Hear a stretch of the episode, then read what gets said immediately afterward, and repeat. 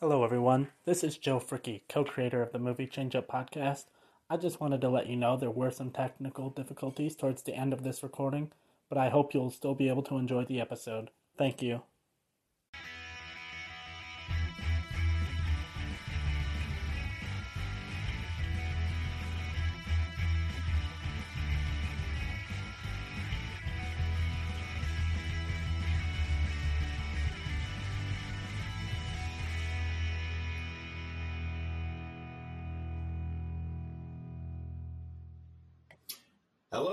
And welcome to Movie Change Up, the show where we reboot and uh, pitch new ideas for older movies. Some that we love, some we love to hate, and some maybe we've all kind of forgotten about.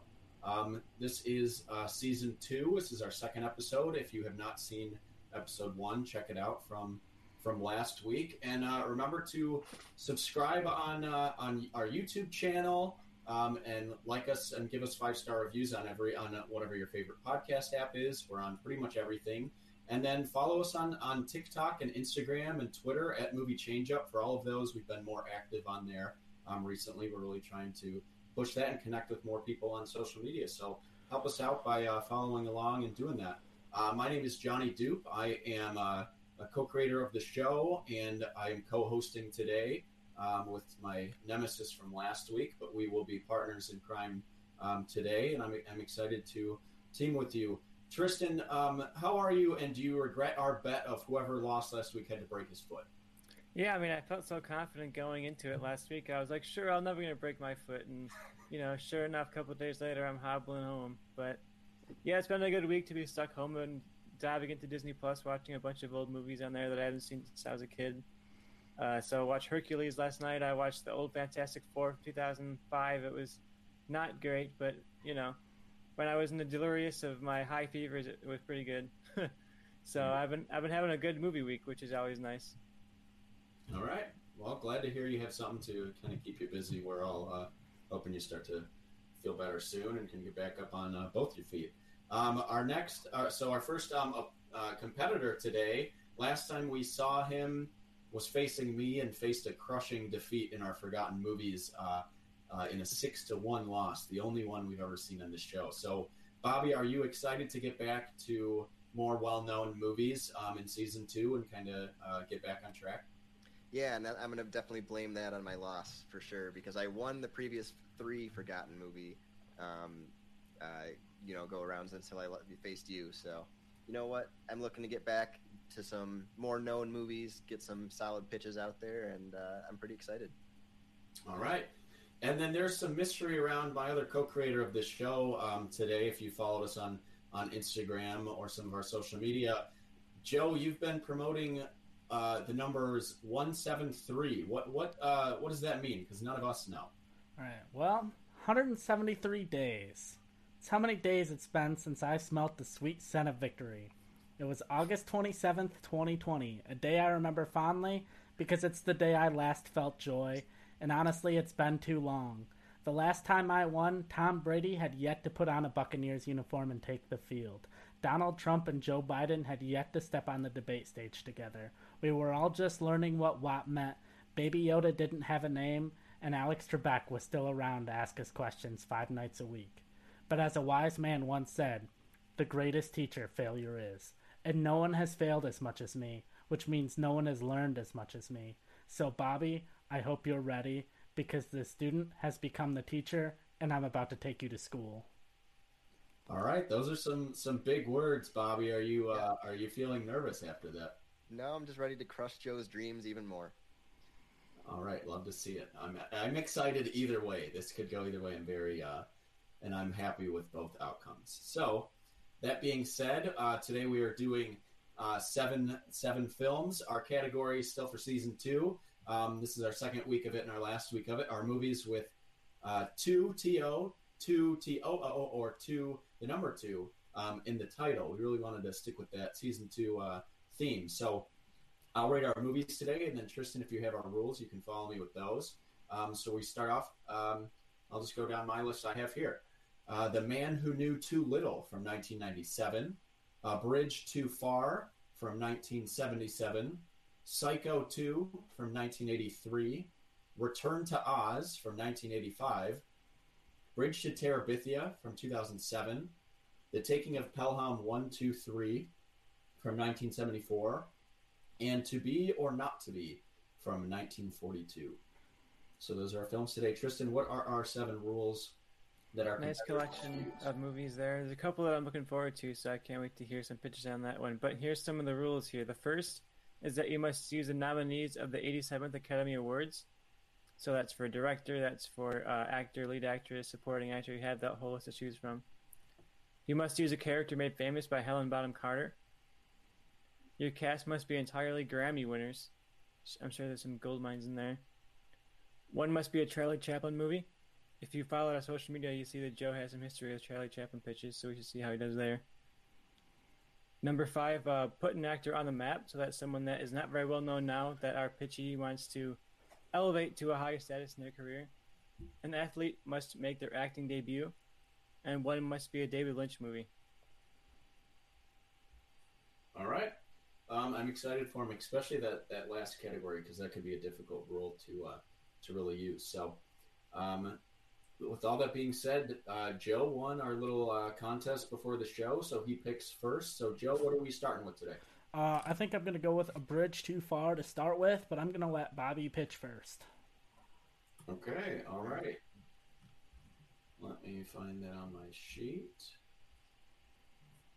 All right, so A Bridge Too Far uh, came out in 1977. It starred um, uh, one of the best Bonds, Sean Connery, as well as Michael Caine.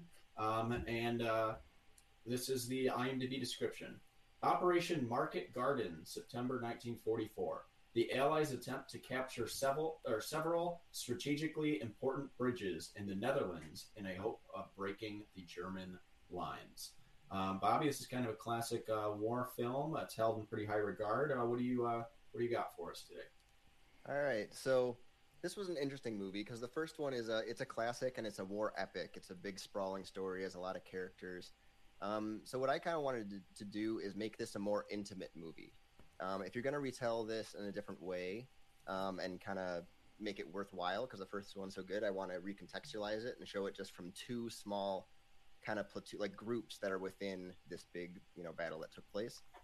So to do that, I pick someone that I think needs kind of a revival in a little way, and and he's done small groups very well. He's done a war movie very well, uh, and then is David Ayer. Uh, he's been on a bad streak doing these big blockbuster kind of movies, and I want him to return to the more intimate character-driven story, which is what I want to make this one. So on my we're going to tell the story of the two divisions like before. So we have the British side and the American side. So uh, in the British side, the group to, uh, that I'm going to focus on is going to be led by Christian Bale. Um, it's also going to have Tom Hiddleston, uh, Daniel Radcliffe as kind of a character kind of actor, like um, kind of like Shia LaBeouf was in Fury. And then I have to round out that group, other than just a couple of smaller character actors, I have Sam uh, Claflin, uh, who is in the Hunger Games movies. He plays a lot of side roles. He's never really been the, the lead, and that's kind of want to put him here is in another kind of side role with this group. Uh, and then in the American side, I'm gonna it's gonna be led by someone that's worked with David Ayer before, uh, and that is Jake Gyllenhaal. Um, someone else in the group is going to be Thomas Brodie Sangster, who is in Game of Thrones. He's also the cowboy kind of guy in Queen's Gambit. He's a scrawny looking dude and kind of could, you know, you could get some heart out of him. Kind of this small that small guy with a lot of heart type of character. Uh, I'm going to bring in Aaron Paul, who has is a very good character actor who tried to lead movies for a little bit and didn't quite work out in Need for Speed. Um, and I think he can fit well into a group. Uh, I also have Caleb Landry Jones from X Men First Class and Get Out, another good character actor. And then my rule, I'm going to be putting an athlete in his first role, and that's going to be someone who showed charisma hosting a show before, uh, and that is TJ Watt. Uh, his brother JJ Watt has been in movies before, but he's going to be kind of the big intimidating dude on the American side that is going to be kind of looked up to by uh, Thomas Brodie Sangster's character, and he's going to get killed off to kind of show like the big guy isn't always the best kind of thing, and maybe and he causes like a a um, a breakdown by that character and gets an inspirational speech then by Jake Gyllenhaal. So kind of some strong character moments. So T.J. Watt gets a strong small role in the movie. Um, and basically, yeah, so it's going to tell the same story from the perspective of these two groups who follow the orders as they're told without knowing the big picture exactly of what's happening. So it turns into a heartbreaking story if you've seen the original um, where most of the soldiers we grew to like die by blindly following the orders from people they trusted. Um, and it's just again, it's more of a character-driven story to show the small on-the-ground stuff instead of the big, sprawling, more epic like the first one. Okay. All right. I like the, the, the use of rule there. Um, it reminds me a lot of like Jim Brown being in the Dirty Dozen, something like that. So Joe, um, uh, compete with that one because I, I think I'm starting off liking Bobby's pitch. All right, so I'm gonna start off. I think my director is a better choice because I chose uh, James Mangold. Uh, he's this. It's a war movie. It's a dad movie. James Mangold, king of the dad movies. Uh, for my major, Julian Cook, originally played by Robert Redford. I cast Dylan O'Brien. He was in the Maze Runner series. And then for Brigadier General James Gavin, originally played by Ryan O'Neal, I cast Garrett Hedlund. Uh, so, after watching the movie this weekend, I came to the conclusion it's boring. It's so boring. There are too many characters, you can't be invested in any of them. I feel every man who was acting in 1977 was in this movie. And like Bobby did, I want to narrow the scope, and the best war movies focus on one person or a small group of people, so that's what I did. Uh, there was a scene in the movie that intrigued me. It was a conversation between Major Cook, Robert Redford's character, and Brigadier General Gavin, Ryan O'Neal's character, that hinted that they had been working together most of the war. Now Cook is working more behind the scenes, and Gavin is still on the front lines. So I decided to make that the focus. The movie shows their friendship grow throughout the war as paratroopers, something uh, I don't think we've really seen in a war movie before. As they win battles, Julian gets promoted and starts working behind the scenes of Operation Market Garden. He is part of high profile meetings with Patton and Eisenhower. We get a scene with Eisenhower talking with the top British military personnel, including the King of England and his wife Elizabeth, which is where my rule comes in, because it because it is the version played by Helena Bonham Carter in the King's Speech. Uh, the final scenes of the movie have our two leads separated. James learns that Operation Market Garden was rushed and not planned well, including disregarding that the Germans were stationed at the final bridge. On the final night before the mission, Julian runs into James, and the two men fear it's the last time they will see each other. During the mission, James has Julian split the division in two and attack the bridge from both sides. Julian leads one division across the water in makeshift boats, reciting Hail Mary all the way across. Julian wins his portion of the battle. Uh, because of the reports of Germans in the area, James decided to move his men to a southern bridge instead of the main bridge. This delayed the capture of the bridge and cost the Allies the mission. Julian, looking at the bodies of his men who died for nothing, walks away from James and doesn't talk to him again. And that is my pitch for A Bridge Too Far. Okay. All right. Um, Tristan, uh, before they uh, kind of get into it, do you have any any questions for him or something you want him to clear up or address in their fight? I do want to address to the audience right now for those like me who have no idea who any athletes are ever. Uh, T.J. Watt is an American football outside linebacker for the Pittsburgh Steelers of the National Football League. So if you've been curious, uh, who's a football player? so I just need a little bit of clarification of why that athlete of all the athletes, because I don't know much about sports. So is that someone that signs up for you, particular, someone you want to see in movies, or is it just because his brother has some experience in acting? No, yeah. So he um, he's hosted a show with his brother on TV. So I've seen his personality, and he looked like he does. He's not as just like a stone faced uh, big guy. He's got some good personality, and I think could show the, the limited amount of range that you need for this type of character. And he's also the big intimidating guy, but he's not like a hulking beast like his his brother JJ is even big bigger. Um, so I think he still fits in, uh, and he's not going to be such a standout face. You cut out. Yeah. He's frozen, but I think I understood. He's got a standout Yeah. face, not someone you recognize among the whole pack of athletes. Yeah. Yeah, he's someone knowing football. Um, he's got the personality to be in a in a in the thing that Bobby's describing. If he was the star of his movie, I'd have a problem, but I think he fits the side character. Bobby, if you were frozen for a second, but I think you're okay now. Can you hear us? Yeah, I could hear you the whole time. I could. All right. Well, Bobby's freezing in and out. So Joe, do your thing. Bobby, figure out your shit.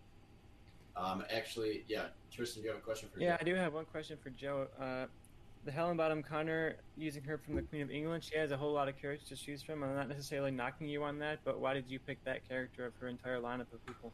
Uh, because a lot of her characters are part of like these big franchises, whether it's like Bellatrix Lestrange or like the Red Queen from Alice in Wonderland. A lot of them. There are a lot of like random characters, like her character in Fight Club, which is just kind of could be anybody, or they're part of these big IP franchises. And I felt like if I brought a character from one of those franchises into a movie, I'm kind of bringing a lot of that baggage with it, and I didn't really want to do that because then it's like, okay, so is this movie is like a bridge too far now in the world of Harry Potter if Bellatrix Lestrange shows up? So I thought this was a good fit. Like it would make sense for the wife of the King of England to be in this movie, and she's played that character before, so I thought it was an easy fit.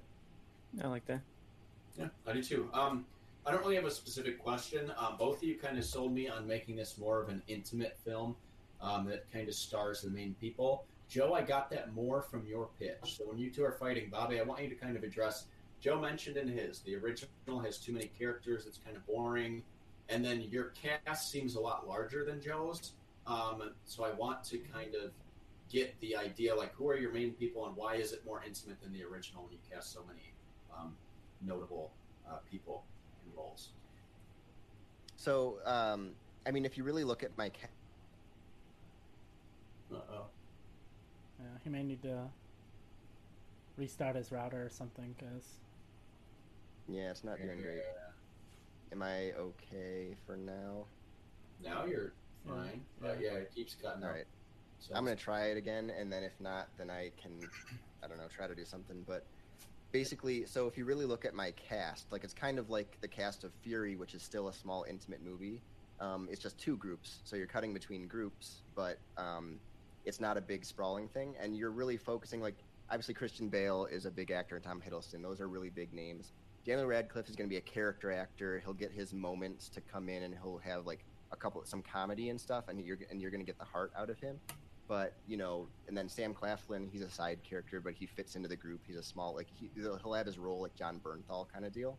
Same with the other group where you have Jake Gyllenhaal, obviously as a known guy, um, and then Aaron Paul, but he's not that huge. Thomas Brodie Sangster, like there, there are a lot of character actors, and that's and they're really good at playing these characters that'll fit well into the group. And then when you have these big heart moments, like when TJ Watt's character dies, and then you know that kind of tears apart Thomas Brodie Sangsters. You get Jake Gyllenhaal to console him. You get those real character moments, um, type of deal. And so it's, I think it is a lot more intimate. I named more people. Joe has he names two people in his cast, and obviously you can't do that in a war movie very well unless like you're it's like it's only these two and somehow don't interact with anyone. So I named more people that are with the group that Joe's probably going to have too, but he just didn't say who they were. They're smaller actors around him. I just kind of filled out my cast. And Joe, who was your um, uh, cook? Who was your lead? I missed uh. Dylan. I mean, it's kind of like both hand in hand. It's Dylan O'Brien and uh, Oh, uh, the- I Garrett Hedlund. Okay, Dylan O'Brien. That's what I thought you said, but I didn't have it written down, Yeah. so I wanted to clear that up. All right, so I mean, yeah, Joe, address that, kind of duke it out. Um, we'll give you wait, dress uh, what? or so, whatever Bobby just Oh, said. okay, okay, okay. to I, thought you asked me something. No, the casting. Like if you have any side characters, anything, um, some memorable moments. Um, oh, we'll give you like like five minutes. Um, I'm probably 60-40 right now, so I want to see uh, what you guys have to say. All right, yeah, my thing against Bobby's is number one, his director. I mean, David Ayer, yeah, he directed a good war movie, but that's kind of the beginning and end of the good things he's directed. I feel like at the end of the day, we're going to look back at him and, like, you know, 10, 15 years and be like, he was a one hit wonder director with Fury. Like, he directed that one good movie. Well, he directed End of Watch as well, but, like, those two movies are kind of it. Like, James Mangold, he's had a couple of movies that weren't so great, but those were earlier in his career. Lately, his last few movies have all been really good. I'd love to see him tackle a war movie. He's, I feel like he definitely has the ability to do a good war movie, especially a movie that's like the relationship about these two soldiers, and that's kind of why I didn't want to pad out my cast because I wanted to show that this was the focus of my movie of these two soldiers who were real life guys who really fought in this battle. Who you could go read their Wikipedia page I feel like Bobby's is like a fictionalized story about this event, and it's like if I'm gonna go see a movie about a real battle, I'd rather see a movie that tells the true story of two guys than a fictional version within a battle that oh they just lost at the end, and I feel like it's just kind of not as interesting, especially when there are you know countless interesting true stories you could tell about this battle and this story.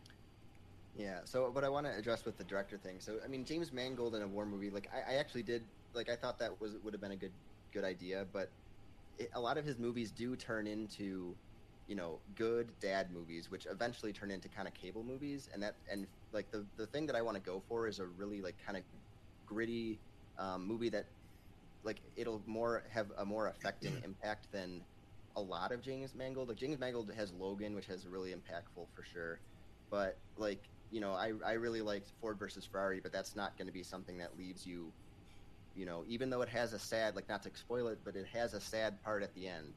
You're not going to leave that devastated because he glosses over it. Um, and what I want to do is get down to kind of what he did in Fury and End of Watch really well. Like I said, get back to that. Also, he did do Sabotage, which is a fun movie.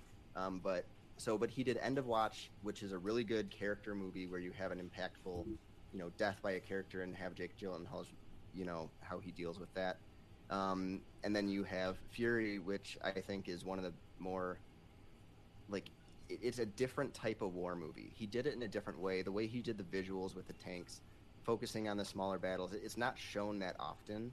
The way he did it, and I think it would just it would turn out to be a more interesting movie than one that might just be a cable watch to me eventually. Um, and really, like, I, yeah, you say that, um, you know, you could you could make these people the people from the original movie. I didn't because it's um, like I just like wanted to get you the the cast of people, but there are stories that you can take soldiers and real soldiers, and uh, this type of stuff happened.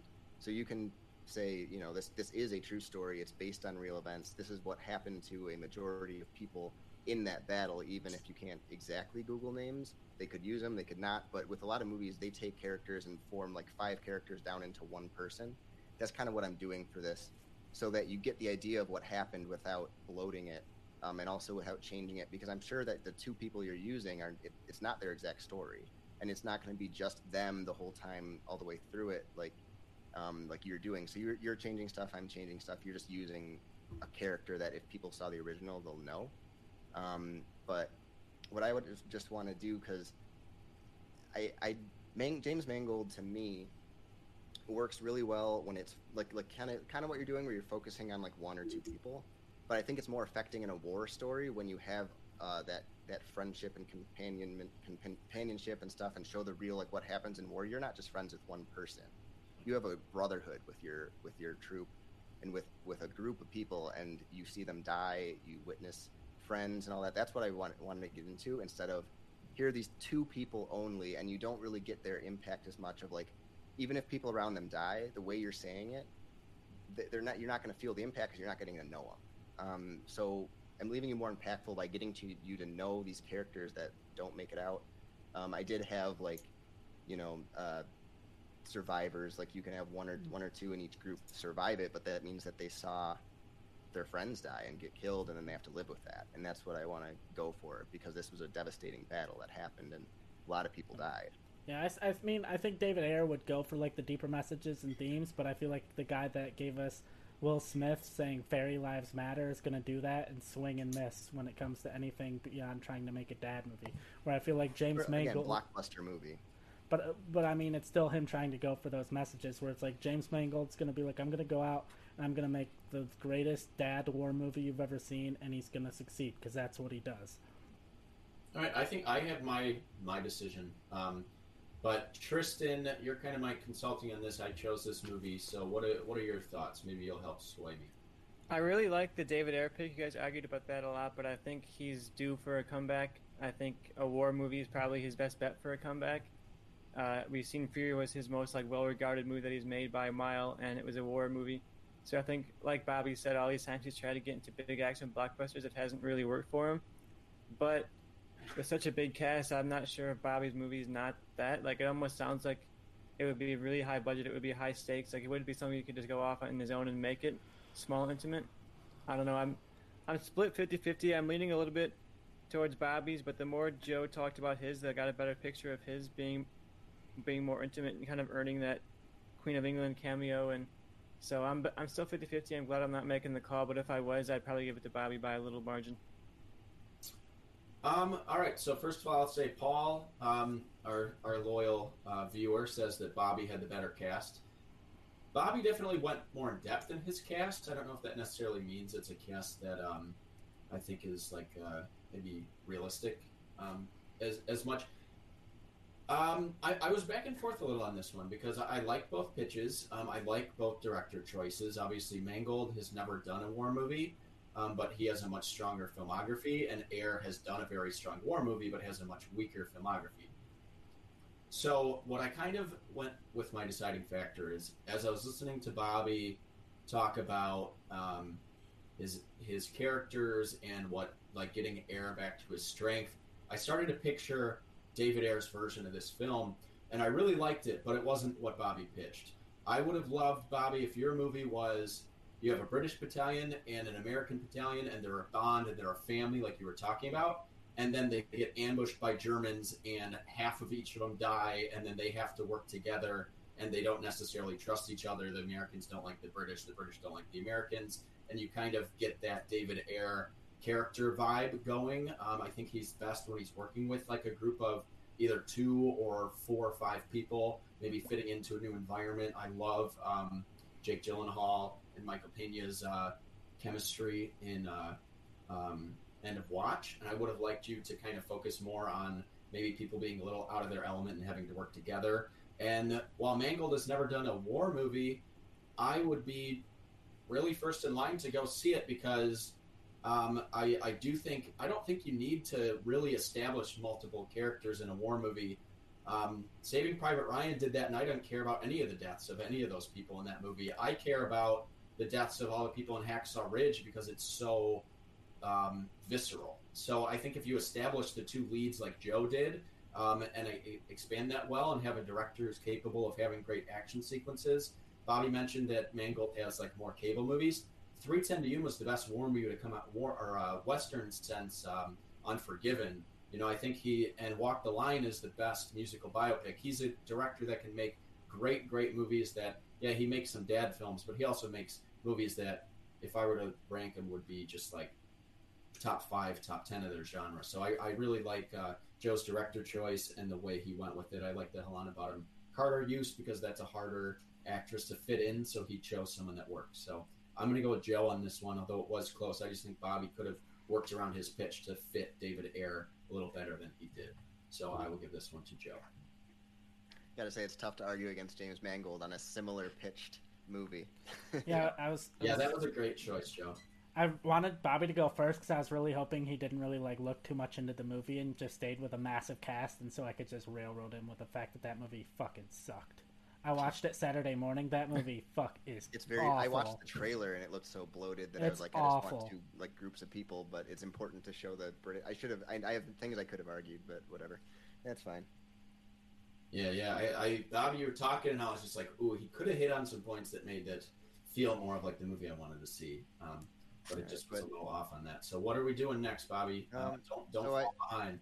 Yeah, I got to go with something I do feel a little kind of strong about to get back onto it. So I'm going to do with the taking of Pelham one two three, and I'll go first. All right. So the taking of Pelham one two three. Um, there was a John Travolta remake, but we are basing this off of the 1974 uh, terrible version. It's a cable movie. It's, it's a that's that's exactly what you described as a movie. Yeah. Um, so, The Taking of Pelham 123, the original, stars Robert Shaw um, and Walter Matthau. Um, and uh, it, it, the IMDb description is In New York, armed men hijack a subway car and demand a ransom for the passengers. Even if it's paid, how could they get away? So, very simple baseline, um, but it's a good uh, it's a good little film, the original especially. So, I'm interested to hear your your pitch. So, uh, hit us with it. All right. So uh, to start off, my director is going to be someone that I talked a lot about in our um, uh, countdown, you know, top 20 movies of the decade list, and that's going to be Taylor Sheridan, um, who's worked in a similar genre as to what I'm going to do with my movie, um, which would be like Hell or High Water. He also did Wind River. He wrote Hell or High Water, uh, Sicario, and all that. But so my Mr. Blue or Bernard Ryder is going to be played by Guy Pearce my rule is I'm going to put an actor on the map, especially in film. As we talked about how to use this rule when we came up with it, we said like if they've been in like one thing, this actor is kind of shining right now, but in a TV show, and it's the first thing he's ever done, and really, other than like small side roles, and that's uh, Regé-Jean Page, who is in Bridgerton, um, and he is one of the main characters, but he has never done a movie, and he's always just been a bunch of side guy characters, and I'd like to put him in a role that he can be very charismatic. Um, so he's going to be my Detective Garber, because um, I, I, feel like he needs he has a strong voice, um, and is a charismatic person to be talking to Mr. Blue uh, the whole time. Uh, I also have a henchman that's going to be with Guy Pearce, and that's going to be someone that worked with Taylor Sheridan before, and that's Ben Foster. Uh, he's going to be with him. Um, and then I, the the Mr. Gray and Mr. Brown characters are going to they can just be any character actors, fill in kind of people. You're going to flash to them. They don't have too much of a role. Uh, but so mine is a Western take of this movie because they've done it twice in New York. Uh, so I'm going to change it to a train uh, instead of a subway and kind of go from there. Uh, so it takes place in Texas in 1937. Pelham Railways is launching a new train system set to bring passengers from city to city faster than before. They are launching three trains, three trains, Pelham 1, 2, and 3. Um, five men board each train, taking them hostage. The leader of each train go by Mr. Blue, Mr. Gray, and Mr. Brown, with Mr. Blue, be- Blue being the leader of all of them. They, de- they demand to speak to the police, and when Lieutenant Zachary Garber answers, they ask for $100,000 in two hours, or they will kill a passenger for every minute it is, it is late. Same story where you have the back and forth then from between Mr. Blue and Garber and piecing together clues along the way. They eventually su- like kind of suspect that it could be a few different people. One of the guys they mention is Bernard Ryder, who is a local businessman businessman who lost all his money uh, in the stock market stock market crash eight years earlier in 1929. He figures out that with the stock market recovering, he planned to short the stock of Pelham Railways to make his money. The hijacking on the opening tr- uh, train system uh, would make their stock bottom out, and he would end up making thousands of dollars more than what they were asking for.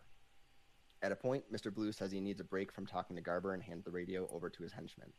Garber is suspicious of this, and when he puts the plan together kind of for the audience, this is kind of when you get the reveal of that plan I just kind of talked about, um, kind of where the train was when he probably left.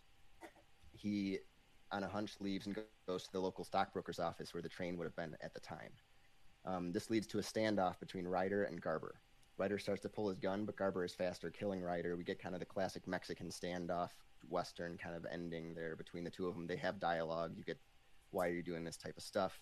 So you get kind of the, the, the audience type, like you need to hear the backstory of why he did this. Um, and then we we show that the hijackers, the other hijackers being arrested, kind of back um, over there because their, you know, their uh, leader kind of got taken out. So yeah, so I wanted to kind of combine a little bit of the stock market stuff that was in the um, in the remake because that is very relevant right now with the whole GameStop, AMC shorting stocks is a big thing, um, and that kind of it actually brought it into the forefront of people actually knowing what that means more. Um, so I feel like that's kind of relevant. I like a Western take on this because it's been in New York a lot. Uh, I like my cast, and uh, yeah, we'll go from there. So, Bobby, yours takes place in what year? 1937? 37. Okay. Yeah. And I did look up when radi- when they would have those radios because I was like, I don't want to do it and be like they can't communicate. So that would have been, yeah, they had that. All right. Okay, interesting. I liked um, some aspects of that one for sure. Uh, Joe, what uh, what do you got for us? All right, so to start off, um, my director is uh, Kim Ji Woon. He directed The Good, the Bad, and the Weird, I Saw the Devil, and The Last Stand. And it's no longer Lieutenant Garber. It's uh, I just kind of had to come up with a Korean name, and I came up with uh, Lieutenant Byung Hun. It's going to be played by Kang Ho Song, who is in Parasite and Snowpiercer. My blue is going to be Mads Mikkelsen from Rogue One and Doctor Strange. My green is going to be Thomas Kretschmann from A Taxi Driver, King Kong, and Age of Ultron and my gray, this is where my rule comes in, uh, because in his making his acting debut, I have UFC fighter Conor McGregor, and as brown, I have Omar Sy from The Untouchables in Jurassic World. So, in Seoul, South Korea, Lieutenant Byung Hun is going to work for the Seoul Transit Authority like any other day. That morning, we see four European men board one of the subway cars, Incheon 123, at four different points. They use guns to take control of the subway car and call into the transit authority to make their demands. Since Lieutenant Byung Hun is the most fluent English speaker, he is given the call. They say they have 60 minutes to give them 10 billion won, which is about $9 million, or they will start killing hostages. Byung Hun has to negotiate with the mayor to get the money and get the police to deliver it. Uh, Seoul police learn one of the hostages is a police officer. Blue, the leader, says he wants Byung Hun to drop the money off because he is the only one he trusts.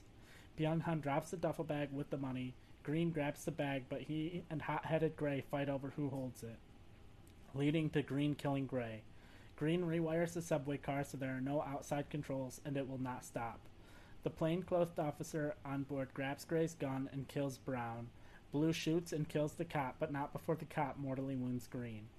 Blue leaves Green on board and strolls off with the duffel bag while the train is stopped before they restart it and just after restarting the subway car. The car is moving and the Seoul pol- police are tracking it. Before reaching the final stop, the safeties are triggered and the train slows. The police raid the subway car to find the hostages safe. The lieutenant is praised as a hero for coordinating everything and saving the hostages. Uh, Blue later returns to his house and the lieutenant is waiting for him. Blue addresses him as boss and the two men count the money. The lieutenant shoots Blue with his own gun and walks back into the street with the money, and that is my pitch for the taking of Incheon 123. All right, Joe must have thought I picked this movie because I liked that pitch, but uh, sad news for Joe.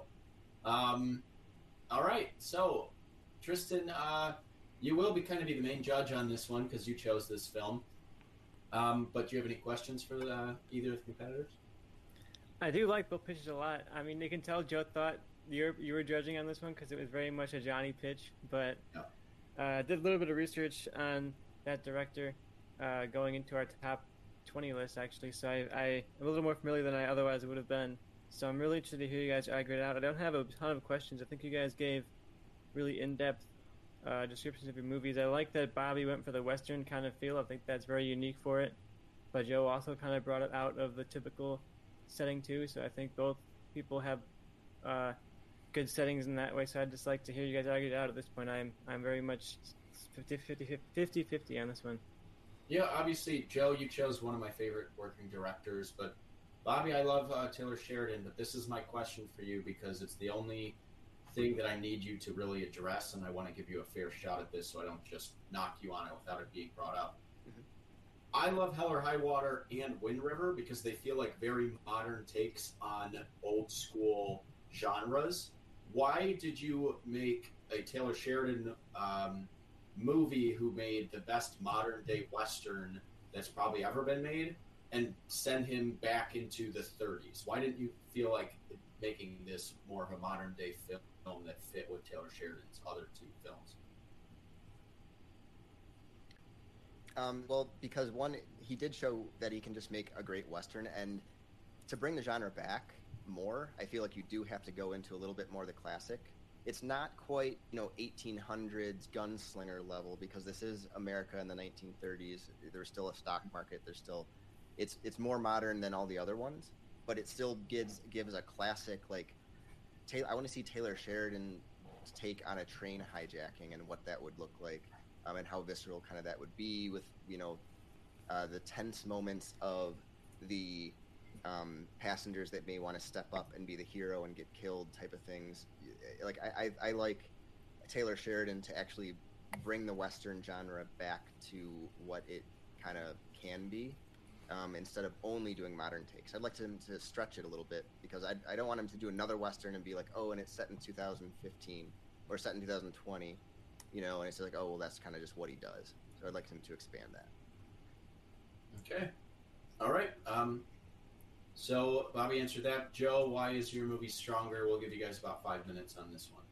Yeah, I feel like my movie's stronger. Number one, I changed up the ending, the normal end, you know, revealing that the hostage negotiator was in charge of the whole thing all along. I feel like can make a really interesting twist while also giving something fresh and new to the story and give it a reason to be remade. Also, the concept for my movie too is I thought it could be because my director has made an American film as well as Korean films. I thought this movie could be like a solid gateway uh, movie for people who have never seen a foreign movie before. It's like if they're like, oh, I don't know if I want to read subtitles. It's like you could give them this movie and be like, hey, this movie, you know, it's half English, half Korean. Uh, it's a remake of an American movie, so it'll be something you could follow. And I, you know, that was part of the reason I went with what I did. Yeah, that's why I think it's a good solid take for taking of Pelham One Two Three. Yeah, and I mean honestly, there it's it's a little harder to argue when I'm not as familiar with the the filmmaker. But um, all I'll say is, uh, as far as getting people to watch like foreign films and that, it, it is still a very tough thing to do. Um, like I love even just movies directed by, um, you know, foreign filmmakers that have a little bit of mix. Like Snowpiercer is very much a that it's it's it's not an American styled movie and I love that movie. But talking to anyone outside the film community, they think it's terrible, that and like that type of stuff. And I feel like your your movie is going to have that feel where film lovers might like the movie, but it's not going to do much as far as other bringing other people into it. So even I disagree because you look at like the good, the bad, and the weird, and that's still very much an American style, even though it's a Korean movie. And so I feel Yeah, like he I could mean, do a Korean. I think I think I think because you could it's hard to argue. yeah. and you're gonna get people that Basically, it basically. is hard to Go ahead. Yeah, like it's hard to argue against the filmmaker. I haven't seen a lot of his movies, but and and it sounds good. It's just again like doing still still a subway thing for the most part. Other than the ending, it's a very similar movie. Just with also, I do want to attack. Why give Conor McGregor anything? I don't want him to get any money. He's a terrible human being. So I mean- why are you why are you putting him in this movie when you could have gotten any other intimidating person? Um, like that's my main criticism. If you're gonna t- do anything like to I don't want this a movie with Conor McGregor to be the one to bring people in to watch foreign movies. Like I don't think that's that's what I want to do. Even if he's a small role, like I don't want to see his face, and I think a lot of people feel that way. So, like Tristan, if you don't know a lot about him, like he's just an awful human being who, you know, hits women and like yeah, he's, he's not a good person. So I do know Conor McGregor, but maybe for the worst reasons, according to. yeah, exactly. So that's one thing. For mine, I just think it's Taylor Sheridan does very does visceral. He does tense moments really well. If you watch Wind River, um, he does western very well, and I'd like to see a train hijacking. Um, and I'd like to see a, a old style movie that's set back in the 1930s that applies to today because of the stock market and everything going on with Robin Hood and everything going on with AMC and GameStop that just happened. Um, this shows that entire concept, but in a very exciting way instead of a boring like even if you did a big short kind of story like people are they're trying to do the GameStop story right now and I don't think that's going to be very good with just people on Reddit. This explains that concept but in a western thrilling, you know, movie. Um, I also really like if you if anyone has seen Bridgerton, my detective Garber, I think he has the qualities of a like a Denzel Washington type, which was in the remake, and he was really good um, in it. Even though that's a that movie overall is okay, Denzel is great, and that's the the quality of acting that I think he could do as far as charisma on the phone. Like he doesn't have to, you know, be uh, to overstretch to do it because he's already super charismatic. I think that he can be convincing. Guy Pearce, I'd like to bring him back to a villain role. I think he can play. You know, he he kind of disappeared a little bit. He's been in movies, but he's not as prominent. I think he could be a good businessman uh, that's been wronged, that's lost all his money, and be desperate. Uh, and Ben Foster is just always a great actor. Uh, so that's that's really with mine. It's hard to argue again against a filmmaker I don't know, but I just think mine sounds more interesting to me. It's a movie I would watch if it was pitched to me over yours, and also fuck comment Conor McGregor. The one, the two, two things I have is one, Yeah, Joe, make it quick because I am and and I, Joe Tristan, I think is pretty. the Yeah, Yeah. I'm pretty. I'm pretty decided, but I, I want to hear more from Joe. So the one thing ahead, I was Joe. gonna say is one in defense of Conor McGregor is like ninety percent of athletes pieces of shit. You like everyone propped up Tiger Woods, oh piece of shit. Propped up Lance Armstrong, oh piece of shit. Michael Jordan, kind of a piece of shit. Like you have all of these athletes, and then it turns out they all kind of just fucking suck. And that was part of the problem with casting an athlete. Is for the most part you dig much into their Wikipedia page, and they they have legal problems and all these other problems. They all kind of just suck. And so I- I was like, he's a world famous athlete that hasn't been in a movie, so that's why I went with him. And then as far as uh, Bobby's actual movie, I just like the whole. It's like a train 1937 Western movie. Just doesn't interest me dealing with the stock market. Like they that may interest Bobby, but that it just like the whole concept just doesn't really intrigue me at all. I'd rather Taylor Sheridan keep making more modern westerns or go to a completely different genre than being like, oh, I'm good at modern westerns. Let me try to do an actual western this time. It just doesn't appeal to me. And I said keep it short, so All right. Yeah. Uh, yeah. I pretty Joe- much decided. So if you got anything else to say, uh, Johnny, I'm I am ready to go. Yeah, I'll say this. Um, Kim Ji Woon is one of my favorite directors of all time. Um, he did a Bittersweet Life, which I love as well, which Joe didn't mention. Um, and I Saw the Devil, obviously, was I believe in my top five or six uh, films of the of the decade when we talked about that. But my problem is I do not like um, Conor McGregor as a person. Bobby mentioned the hits women thing. I don't know if he's ever been charged with that, but he does have multiple sexual assault claims against him. Um, and while Joe says, "Oh, it was a hard rule to pick because all these athletes have it," like I feel like that's a very lame argument because there's plenty of athletes that don't have those issues. Bobby chose one um, in his rule, used it a lot better. So I don't like mixing Conor McGregor with um, one of my favorite directors, but my favorite actor is Kang Ho Song, and Mads Mikkelsen is um, probably in the top 10. He's outstanding in everything I've ever seen him in.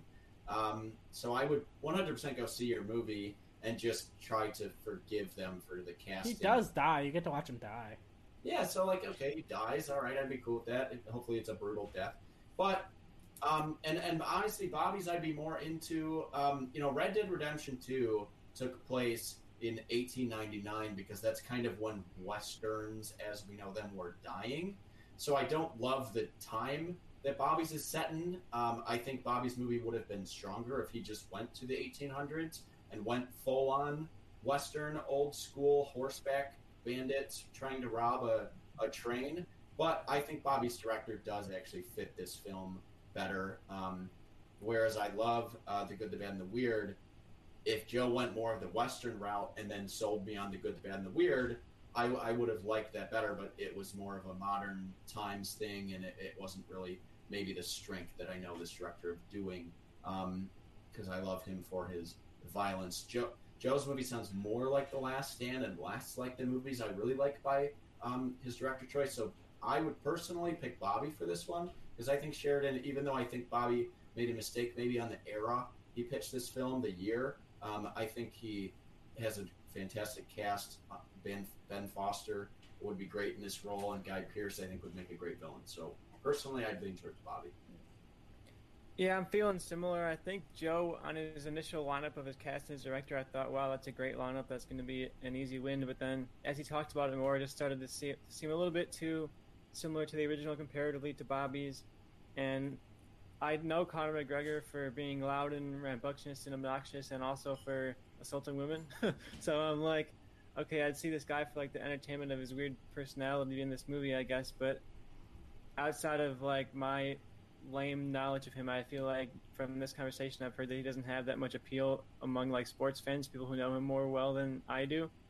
So I'm leaning more towards Bobby here on this answer. I I like his setting. I really like the uh, kind of end of the Western era setting more so than I think Johnny did because I think you mentioned Red Dead Redemption 2, and to me that was what made it so interesting was that it was this like not necessarily what we think of a Western time. It was like when the West has kind of moved along and moved away from these kind of cowboys and Indian narratives, and I think Bobby's would be very interesting to take place in that setting and show this kind of great train robbery style heist, but set in like the air, the ass end of the Wild West, you know, where it's kind of all kind of modernizing with the stock market and that kind of stuff. And I think his director can weave in social commentary with Western tropes too. He did that really well in Hell or High Water. So I'm going with Bobby here. I think it's a good win for him. All right. Yeah, that was good. I'm glad we had a consensus on that, at least uh, picking wise. Um, and Bobby also kind of cashed in on an actor breaking out that is about to be cast in a bunch of big movies. That Oh, was yeah. He did good pick He for that. the day that he's going to be like this uh, in the Dungeons and Dragons movie that they're working on. So Yeah, Yeah. and that was, and I had already picked him. yeah, and, and that was literally yeah, because that was probably like hours before we did the podcast or early this morning. He got announced for that. So you are definitely on the right track. I didn't mention that in my my picking, but I think you picked the right actor um, because he's someone that's going to be seen a lot, and we'll see if he can carry that uh, fame over to to film. So Joe, um, it's all tied up. You lost that round. What do you got for us next?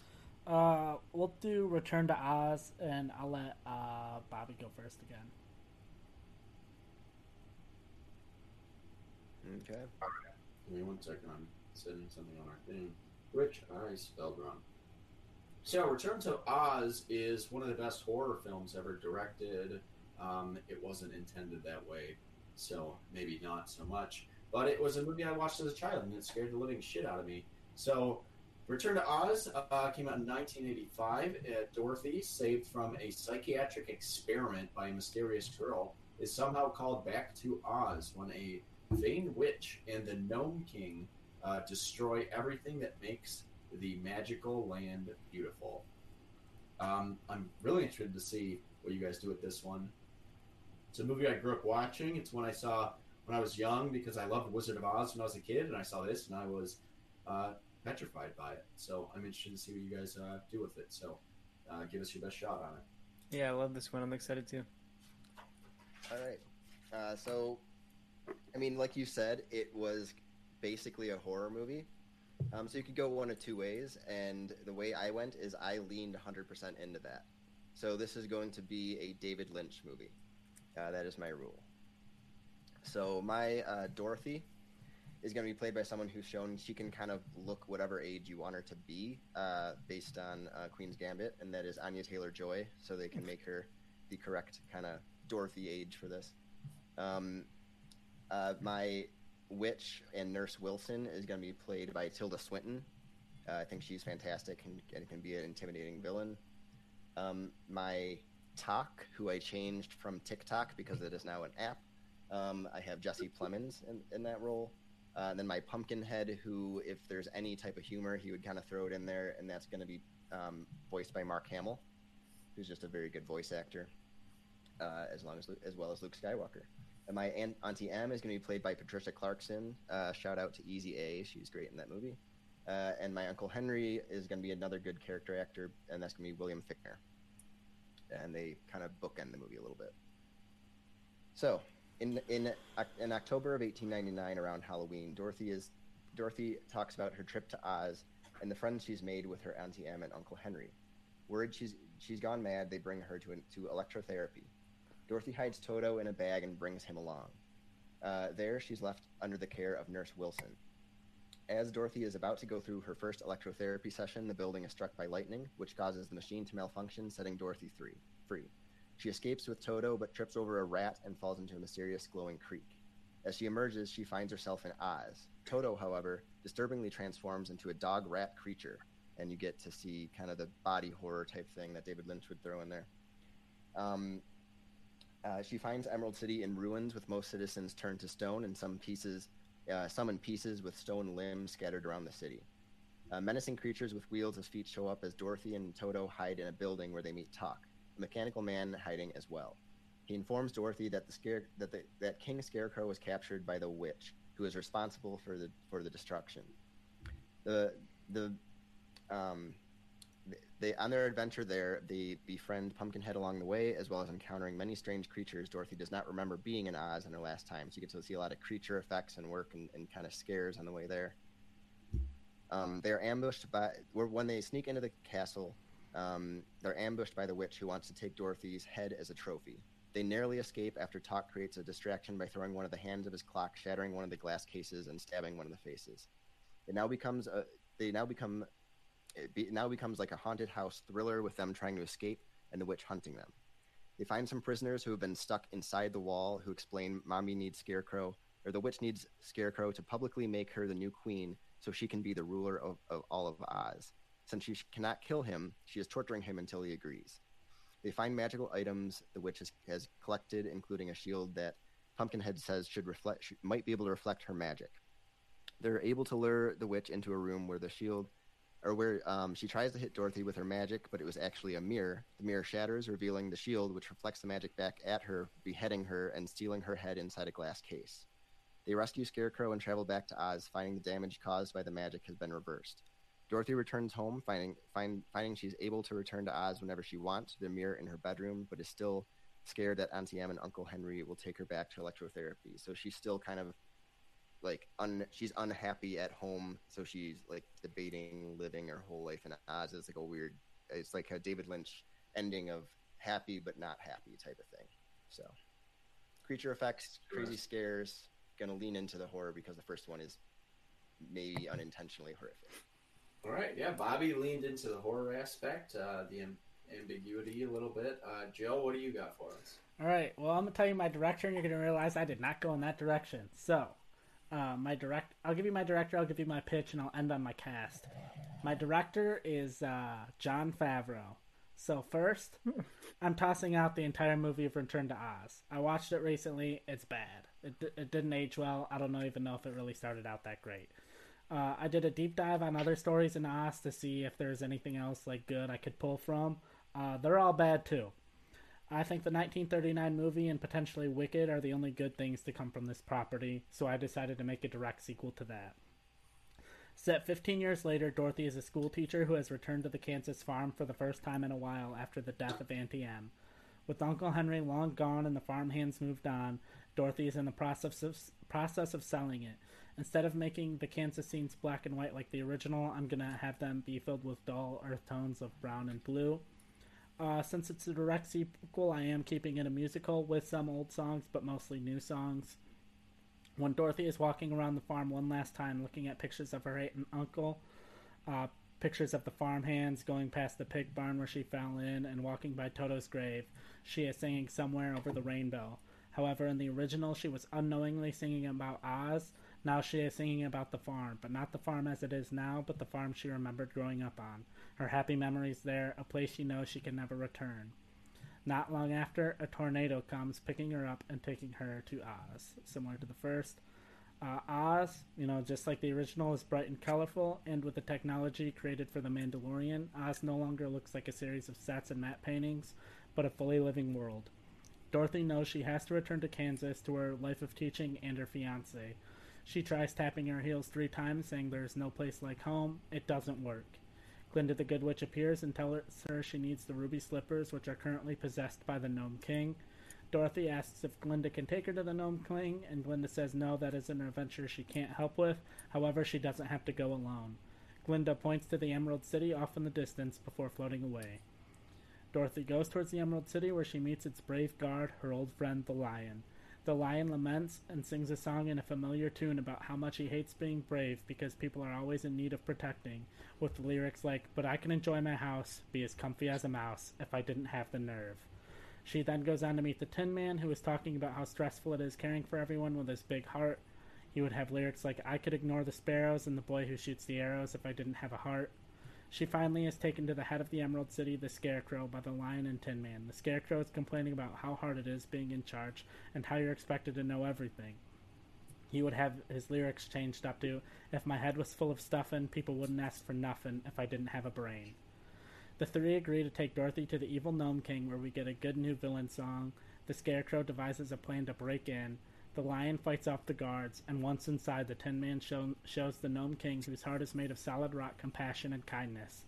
The Gnome King shows Dorothy kindness and gives her the slippers, allowing her to return. The Lion, Tin Man, and Scarecrow realize they need their bravery, brain, and heart to help Dorothy, and no longer hate their gifts. Glinda shows back up, and Dorothy talks about being happy how happy she is to be able to return home, but wishes she could return to the home she grew up with. Glinda says as long as she carries her family in her heart, they will be with her, uh, whether she is on the farm or not. And then here's my cast. Uh, for Dorothy is where my rule comes in of putting someone on the map. I cast Julia Garner, uh, who's currently on Ozark. Uh, she's a good actress. She can sing as well. For the Lion, I cast Hugh Jackman. For the Tin Man, I cast Seth MacFarlane. For the Scarecrow, I cast Ewan McGregor. For Glinda the Good Witch, I cast Meryl Streep. And then the guy that's going to play the Realtor, as well as the Gnome King, is going to be Patrick Wilson. And then I just said I wanted to keep the time period ambiguous, so there's not really going to be any cell phones or anything that would really date this movie. And that's my pitch. All right. Two different directions. This is going to be an interesting fight because I don't know if we've ever had two more different pitches in the show's history. Um, I felt that these were the only two ways to maybe approach this film. Bobby stays true to the original Return to Oz, but Joe stays true to the original Wizard of Oz. Um, I'm interested. Um, I don't really have a question for you guys. Uh, Tristan, do you have anything for him? I have one question for Bobby. I really like the pick of David Lynch, but as you went through the plot and the cast, it doesn't really seem like it draws from a lot of Lynchian kind of uh, tropes. It doesn't have a lot of his cast. Doesn't have a lot of his same like hyper ambiguity towards it. Feels like the plot's kind of straightforward compared to some of his other stuff. So I just want to hear a little bit more in your fight more so than now. Your justification for why David Lynch was the best fit for you for this movie. But other than that, you guys have two very different pitches. It's going to be hard to choose. I'm leaning towards one just because it's more tor- more what I would like personally. But I think that uh, Joe has a really good lineup here to win back during this fight. I think I'm leaning towards Bobby just going in to play my hand a little bit, but I, I definitely want to hear you guys argue it out. Yeah, I'll just just so I don't forget what you said. Um, so for David Lynch, what I what so when you're doing something like Wizard of Oz, if if you're gonna bring in David Lynch, he you know, I, I feel like he may not have as much freedom to do his exact ambiguity and craziness, but he can bring something that's David Lynch like to a story that might bring a lot of people into his movies and into horror. Um, and I'd like to see his take even when he's constrained, because I feel like David Lynch constrained will actually be even better to me because he can be very out there and very like, you know, hyper focused on a small group of audience that are going to like his movies. Uh, and I'd like to see him apply his style with the creature effects, with body horror, with you know, bloody type stuff, um, and then enough ambiguity to show the Lynch stamp uh, and put that on a franchise because I think that's an interesting take on a franchise rather than doing what Joe did, which is kind of try to do what they've done with like any movie they try to do a sequel to uh, years later lately, um, which is stick to the same kind of style and just say you know all the books that happened before didn't exist, any uh, the movie before didn't exist. This is a direct sequel to the first one, which is what Joe did, um, which I just find a little bit boring to me. So yeah, I think my thing against Bobby's is I feel like as far as like Wizard of Oz, like Pit fans are gonna hear like, oh, it's this like Return to Oz sequel to Wizard of Oz, and his movie like by the trailer is just gonna turn off everybody. It's just gonna be this weird nonsensical thing, which is basically all of David Lynch's work, eh, to a point that it almost isn't really gonna have much of a relation to uh the like the Wizard of Oz story, and it's almost like why is this a Wizard of Oz story when it really like maybe you took character names, but as far as like characterizations and characters go, it really doesn't have anything to do with the Wizard of Oz. And it's just like, is your movie even truly a Wizard of Oz story at that point? For me, when I looked into it and I looked in the Wizard of Oz, I'm like, okay, what from this franchise is good? And basically, what I got was the 1939 movie, and then Wicked, which is more based on the 39 movie than anything else from that franchise. So I'm like, I don't want to do what every other thing in this franchise has done is like try to make it darker, try to do this, and then fail. So I'm like, I just want to do a direct sequel to the original because that's the only thing that's worked.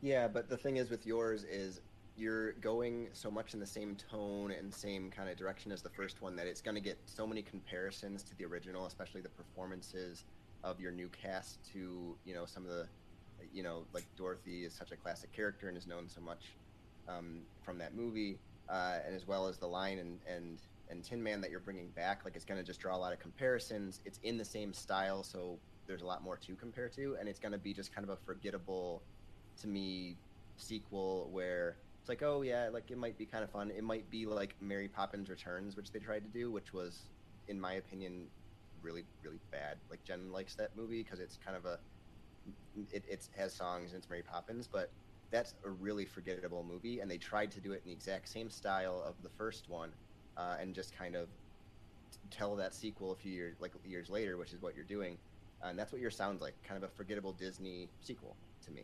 Uh, mine with Return to Oz, you'll get as soon as the trailer set up. It's like, and this could be like a Blumhouse movie with you know practical effects for a lot of the creatures if you want, you know, a small budget thing if you want to do, and that way it doesn't need to make a ton of money, but you have a franchise name to it. You know, it doesn't have to be Blumhouse, whoever owns the rights, but they can do small budget with David Lynch, and he can do it well. Um, and it recontextualizes it. You don't have comparisons. The first one's like, oh, there's a horror movie based in in Wizard of Oz. That sounds interesting to me. I'll see that. Um, it, will be more memorable to me. Uh, so, Jen, one of the popular things, one of the popular things in books right now. Uh, my wife Jen reads a shit ton of books, and one of the things that they keep cranking out right now are horror versions of fairy tales or dark versions of fairy tales, and I feel like that is going to make its way into film. Um, and if it's going to, I'd like to do it from someone who's kind of a master of kind of the body horror genre um, and capitalize on a trend that's not quite there yet in movies, but is is around right now.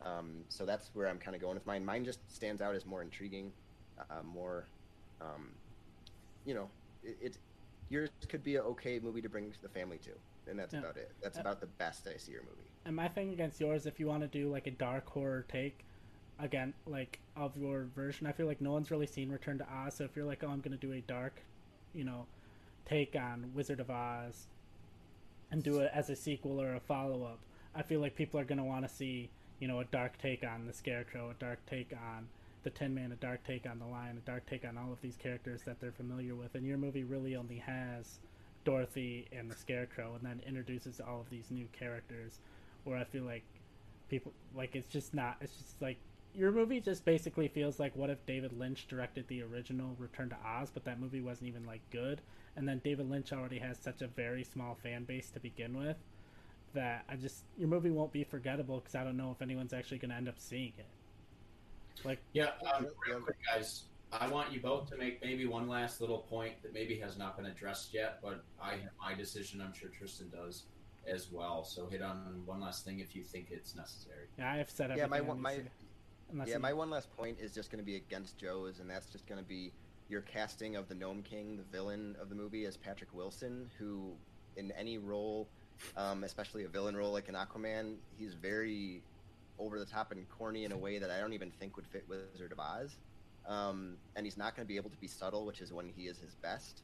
So I think that casting choice kind of ruins the villain side of your movie, personally. Um, so yeah, you, you can defend that or bring up one last point. I mean, I've I like Patrick Wilson. I liked him in Watchmen. And I liked him in this, and I just wanted to go for someone that I knew could sing and give me a potentially like good villain song because I felt like that was kind of one of the things that the original Wizard of Oz was lacking was there wasn't really like a good like song from The Witch or anything like that, and so that's part of the reason why I casted him. I really want my villain to sound like Elvis. Why not? Yeah, why not? Um, and he doesn't sound anything like Elvis. Um, okay, here's my thing, Tristan. I'm glad you're the one deciding on this. You chose this film, even though I grew up with it um, as well. So I'm glad we've both seen it. This is a tough one for me because I'm pretty split. Mainly because I don't think Bobby sounds very good. Um, I, I think embracing the weirdness of Return to Oz is maybe a mistake because I don't know if it really fits um, David Lynch. Maybe more like an actual horror director than someone who's done movies like like Mulholland Drive that are more like they have some scenes that are a little more horrific, um, but they're not exactly horror films. And Joe, I feel like he went the right angle for this because if you look at the films, Wizard of Oz is one of the greatest films ever made, and Return to Oz is a movie that just petrified children who like The Wizard of Oz. So if you're going to base a sequel off, you know, one of those, change it completely from Return to Oz. I get where Joe is going, but I don't love his cast. Bobby has a much stronger cast.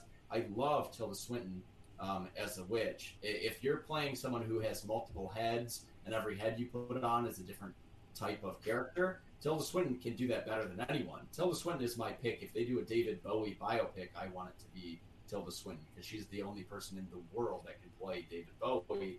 Um, but uh, despite Joe's mistake of making this a Jon Favreau movie, which I feel like would be just very down the middle, if Joe went with his a very similar pitch, but chose um, I wrote this down so I wouldn't completely fuck it up, but I probably will. Um, Michel uh, Pazavanasius, I don't fucking know. The guy who did the artist, who can return form to old school Hollywood, would have done a really, really good sequel, and the movie that Joe pitched a little better. Joe tried to modernize his a little too much. But that being said, if I'm going to see um, Return to Oz, a true sequel to The Wizard of Oz, I want it to be more in the tone of Wizard of Oz than an actual remake of the tone of the original one. But I was pretty split on that. I guess I'd edge Joe in the um, if I were to choose, but Tristan has the uh, the final say on this, so I'm interested to see where Tristan goes. Uh, Interesting, because I think we're going to go in literally the opposite direction in almost every single point that you made. and I agree with you. I think that most people probably would rather see Joe's because it feels much more like a sequel to, to Wizard of Oz. And I'm sure if they made this, it'd be like number one movie on Disney Plus for a month. And Jon Favreau would be getting the next remake of the next Disney movie that he's going to make. But I think Jon Favreau is just the weakest pick for this. I think if he picked a better director who's more interesting, that I would be leaning towards yours. But Jon Favreau's work in these remake areas, like with Jungle Book and Lion King, it's like you might as well just show the original movie at that point. Like maybe Jungle Book a little bit, but Lion King was like the most boring thing I've ever witnessed in a theater before. So I'm not like down to see Jon Favreau come back and try and revive another long dead franchise. Because every time he's tried to do it so far, I just haven't been very into it. Even in Mandalorian, it's like okay, but it's not like revitalizing my love of Star Wars. It's just like okay entertainment, and I think that's what Joe's would be. And I think Bobby's, good or bad, would be something that I would always remember watching. Like a David Lynch Wizard of Oz sounds awesome. It's like that whole franchise exists in this non-reality kind of dream world, and I think that's where Lynch exists in his best work. Is just kind of in this in between real and not real kind of setting. So I think even if the plot is sort of straightforward and streamlined, I think Lynch's eye could really bring something to it and really make these scenes shine and just make it something really special to get back into the Wizard of Oz. And I think what makes the Oz book so interesting is that you can have a tone, a different tone in any any kind of setting. You can go anywhere in the whole world of Oz and make that story. So I think Bobby's really takes advantage of the open-endedness of this setting and also lets Lynch get creative with it. And I don't know if it'd be his best movie, but I'd go see it. So I'm going for Bobby's on this one. All right, I'm glad I didn't have to make the decision because it was hard. I, I think, I think the Lynch pick was maybe more interesting. Some people stood out more. Favreau um, makes, I think, more of like what we describe Mangold's movies are, are more so Jon Favreau in terms of dad movies. But yeah, Bobby, if if obviously you had to use the David Lynch rule, but if you made yours like a Robert Eggers movie, I think Believe me, it would have been that's why I had, I had, I had him because of Anya Taylor Joy, but because I had to make a, one a Lynch movie and one, and that was a horror take already. I had to, I had to fit it there. So I understand. I like I like that casting of Anya too. I think and she played like a 13 year old in one scene of Queen's Gambit. Yeah, and I I, was like, oh my god, this is like a fully grown adult playing a 13 year old child. So I think she has that weird timeless face. and even Bobby Small's casting, like Mark Hamill, I think was a great choice. Like, I, I think Bobby nailed the casting. I liked Joe's movie outside of his casting, like Seth MacFarlane. You're never gonna sell me on Seth MacFarlane in a film. Like even like he's, I love Logan Lucky, but he's the worst part of it. It makes no sense that he's in it. Um, but like yeah, Bobby's cast was good. I just yeah, overall, I just if I'm going to see a sequel, I maybe would like a better tone. But yeah, that, I'm glad I didn't have to decide on that one. So, Joe, you lost that one. Uh, what is our, our next film? Uh, we're gonna do to be or not to be, uh, and I'm gonna go first. All right, to be or not to be um, was obviously there was a famous remake uh, by um, Mel Brooks, but we're going based on the 1942 version. Sorry, which starred um, uh, Carole Lombard and uh, Jack Benny, um, and uh, it uh, the IMDb description is during the Nazi occupation of Poland, an acting uh, troupe becomes embroiled in a Polish soldier's efforts to track down a German spy. Um, so I'm interested to see what you guys have to say on this one. All right, you wanted creative, so this is what I did. Uh, my directors are going to be Akiva Schaffer and Jorma Taccone from uh, basically The Lonely Island and Popstar Never Stop, Never Stopping. My Joseph Tura is going to be Jack Black. My Maria Tura is going to be Lady Gaga. Her lover, Lieutenant Sabinski, is going to be played by Justin Timberlake. One of the main villains of the movie, Professor Seletsky, is going to be pr- played by Patton Oswalt. The main Nazi, Colonel Ehrhardt, is going to be played by Elton John. His underling, Captain Schultz, is going to be played by Michael Bolton. And some of the others in the acting troupe are going to be Harry Connick Jr. and Randy Newman. So, if you haven't figured out already, the plot of mine follows closely with the plot of the first two movies. However, the first was more of a dramedy, the second was a straight up comedy, and I'm ma- taking it a step up, step up further and making mine a musical comedy starring only Grammy winners. So Joseph Tura's wife is cheating on him during his performance of Hamlet with Lieutenant Sabinski. The war starts and Sabinski is called away. Sabinski and his fellow soldiers sing to and entertain Professor Seletsky. Afterward, they give him the name and addresses of their families to give them uh, to give him their families' letters. Uh, Sabinski is concerned when Seletsky, who claims to be from Warsaw, has never heard of Maria Tura. Professor Seletsky returns to Warsaw and tries to recruit Maria as a spy. Sabinski sneaks away to warn her about Seletsky. Joseph Tura decides to kill Seletsky to protect his wife and stop the names and addresses from getting to Colonel Ehrhardt, Captain Schultz, and the Nazis. When Ehrhardt, Schultz, and the Nazis arrive, Tura has to impersonate Seletsky, who he looks similar to. When the Nazis don't believe that Tura is truly Seletsky, there is a moment of comedy where they ask him to sing because they know Seletsky can't sing. Tura purposefully sings poorly, and the Nazis are pleased. The Nazis eventually find the real Seletsky's body. With heat on Tura and the acting troupe, they decide to get out of Warsaw. They eventually impersonate Hitler and sneak off on his plane during a musical performance honoring him. Because it's a musical with all original comedic songs, we will have moments like a duet with Colonel Ehrhardt and Captain Schultz singing They Will Nazi Us Coming, the acting troupe leaving Warsaw singing I Saw, You Saw, We All Saw in Warsaw, Sabinski and the Polish soldier singing Hitler is a Shitler, and Maria talking to her lover Sabinski about her fetishes, singing European on me. And that is my pitch for To Be or Not to Be. Joe, I love the song names. Thank you. I'm glad someone else has embraced that as I have in the past. Um, all right, Bobby, uh, what do you got for us to uh, combat against that? Um, we use the same rule. Yeah, I figured we would. So, uh, yeah. Um, but basically, I don't want to go through the whole plot because like we we both kept the plot very similar. But I'm going to basically say what differentiates mine from Joe's, who went very very comedic. Um, my director is going to be uh, Nahnatchka Khan, who did Always Be My Maybe uh, with Randall Park and Ali Wong, which I think was a really funny and sweet movie uh, on Netflix that came out I think over the summer. Mhm. My um, Joseph Tura is going to be played by Leslie Odom Jr., who uh, was just in One Night in Miami. He he's uh, in Hamilton as Aaron Burr. Uh, can really sing, can really act. Um, my Maria Tura is going to be Lady Gaga. Uh, I have as Lieutenant uh, Stanislav Sabinsky, who falls in love in, with. I'll get to that in my movie, but is going to be played by Jonathan Groff, um, who is the king in Hamilton as well as Kristoff in Frozen, uh, as well as the lead in, in Mindhunters. So he has a vast range and can do comedy and sing. Um, I have a theater mom who kind of makes sure everyone has what they need and are all in line.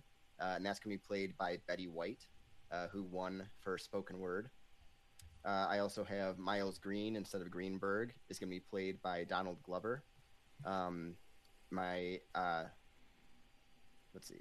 So I also cast Lea Salonga, who d- is the actress that did the, the singing for Jasmine in Mulan, uh, and also is just an actress in general. She's a friend of Maria, uh, and the narrator of their production, which is going to be a musical, which is where the music comes in, uh, is going to be narrated by James Earl Jones. So he's going to be in it as the narrator of their play. So basically, mine is going to what I wanted to do is kind of tell a similar story, but in a sweet, kind of funny way in the tone of Always Be My Maybe, and also t- change the romance to a gay romance angle.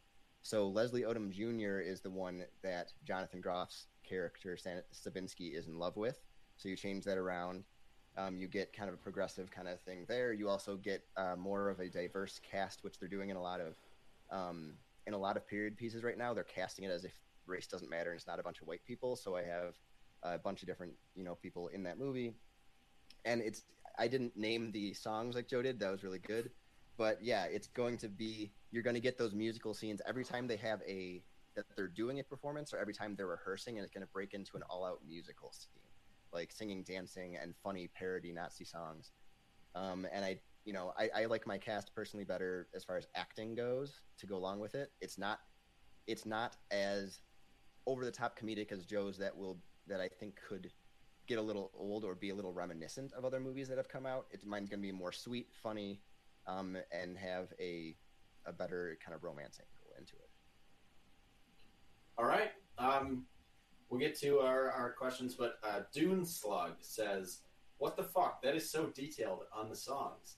And Dune Slug, you should check out our previous episodes because Um, I've done that before in the past, and I think I might be the only one who's ever done that. I did that with Small Soldiers as a musical, as well as the my fantastic uh, Prince version of Hot Love. So Take I the organs from the Gorgons. take the organs. Hot Love is a classic. and Hot Love is great. So I suggest going back watching previous episodes if you enjoyed the song names, which Joe I was thoroughly uh, uh, enthralled by. So Tristan, do you have a uh, a question for these two? Not too many questions, really. I think you guys both went for the comedic angle. I think Joe went slightly more comedic and more ridiculous. I can definitely get a better picture of Joe's, so I just want to get a little more as they're going in the arguments, more of a picture from Bobby of what uh, the movie would be like. But I just want to hear you guys argue it out. You guys got similar pitches, but some differences to focus on. So I've got no questions on my end. Yeah, I think my my main question is Joe. I get what your tone is, Bobby. I'm a little more confused by the tone. I think yours is more of like a straight up musical um, than a comedy, but Hmm. will yours have comedic elements? Because I get Joe's based on his pitch. I don't Yeah. understand. What Ha- have you see? Did you see Always Be My Maybe? I did. I liked Okay, that. so- I didn't think your kid so- fit with that. So it, if you if you know, because I don't know if you know like Leslie Odom Jr. as much and Jonathan Groff as far as their what they've done, done in Hamilton, they fit what I'm going for really well, um, and that's where the main focus. Like they're kind of the two, that, like other than Lady Gaga, obviously, like you know she's the, a main player, but that romance angle as far as that is is what I'm going for, and also. Uh, what I liked about Always Be My Maybe is that it's not always comedic, but when it's comedic, it's hilarious. Like it really nails moments of really good comedy, um, and the rest is a sweet, fun movie. And then so I, I think the comedy is going to come from the musicals, and the musical stuff happens only when it when they're rehearsing and when they're actually on their live stage show. Um, so it's mixed in throughout the movie because you're going to have them rehearse every so often, kind of to hit a beat, you know, so that it's, it's not just in the beginning and just the end or something like that.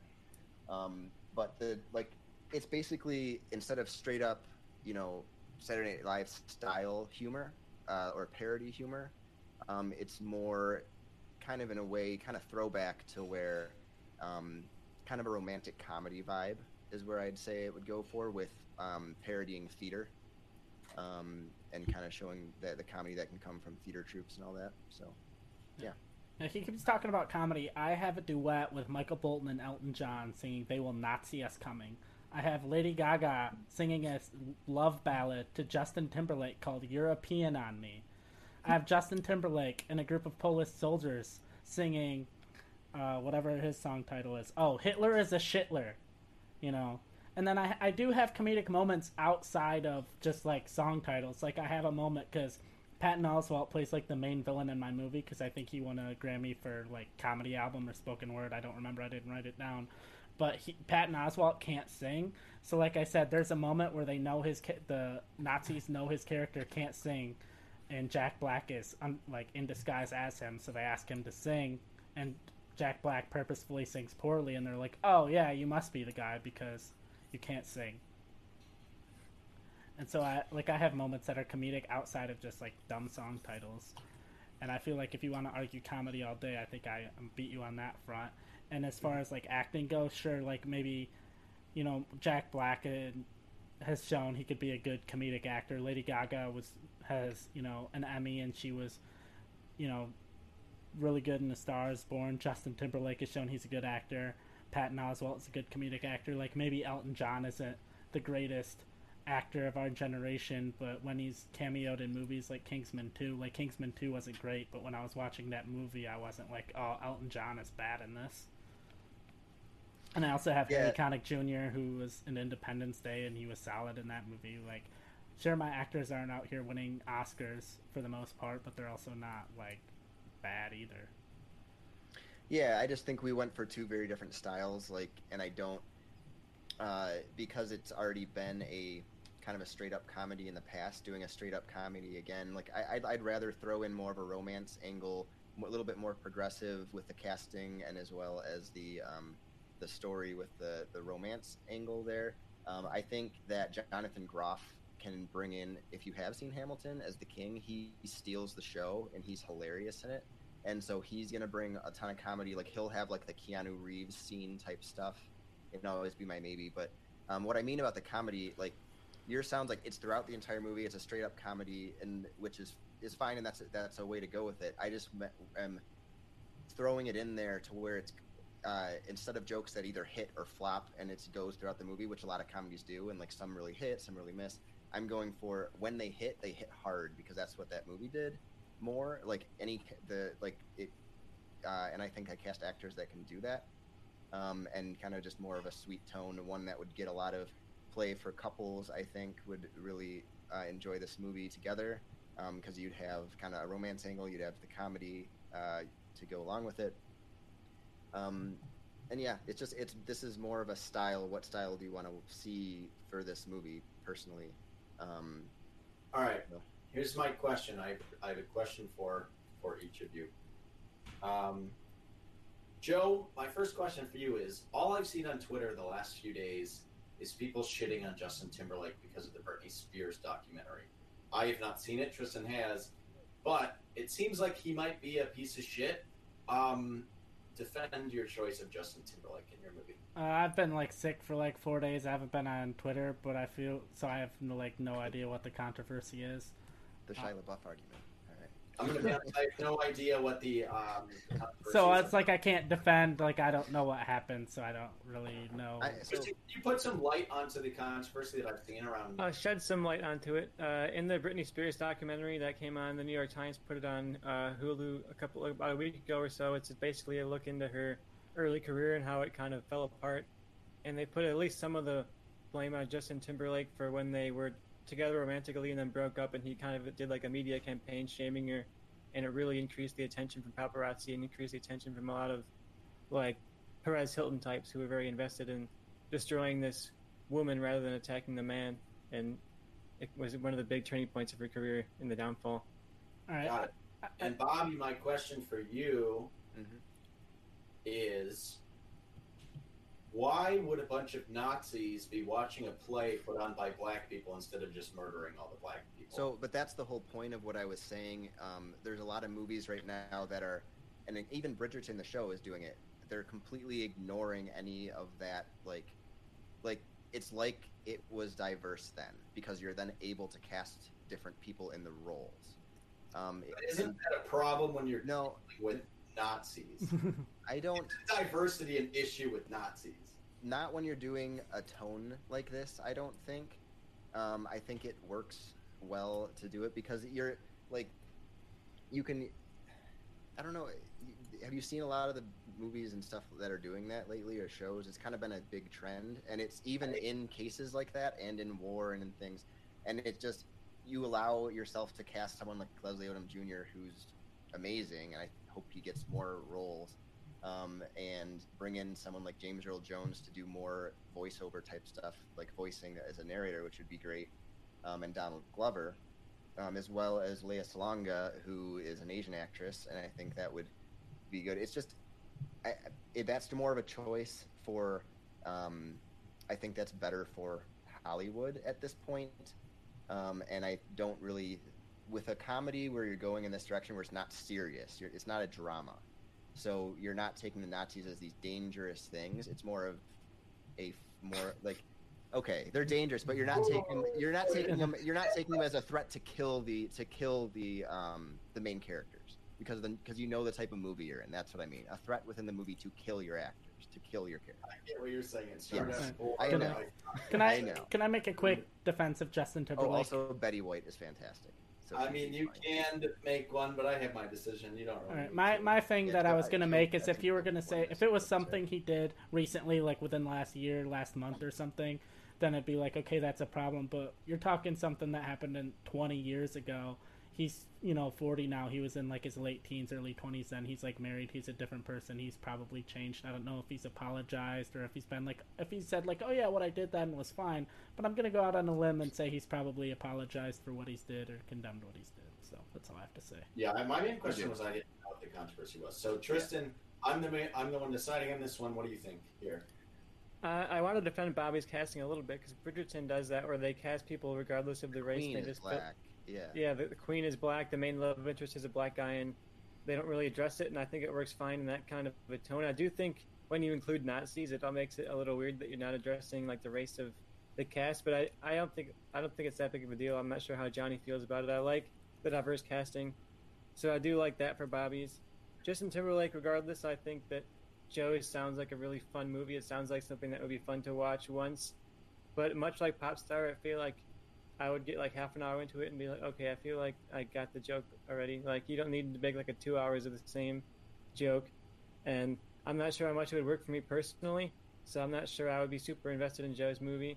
Uh, I'm leaning towards Bobby's here, but I'm glad I'm not making the final call because I think Johnny's leaning a different direction than I am. But I'm leaning a little bit towards Bobby on this one.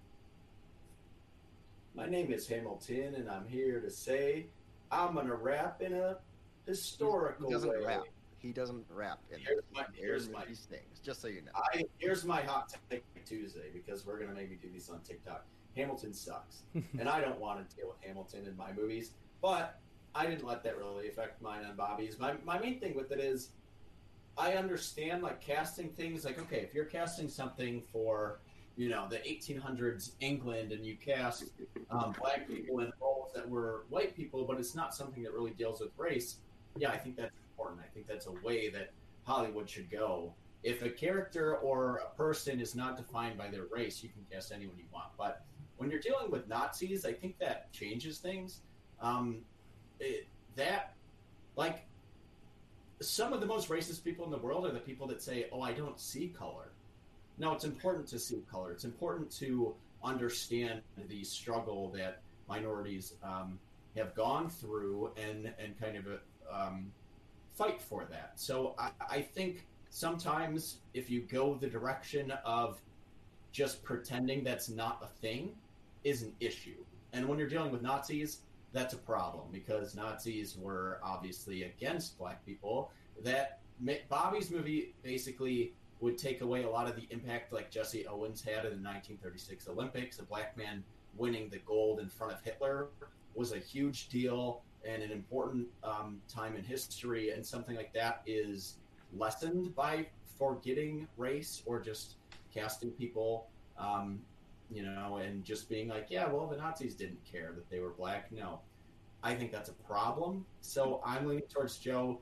Um, in more of a way, I think Joe's movie at least deals with more of the the comedic aspects. I think uh, you can kind of um, make that, uh, you know, a little more humorous situations, but also deal with some of the aspects of that and have people in situations that they are trying to, oh, I have to pretend to be a bad singer or these people might kill me.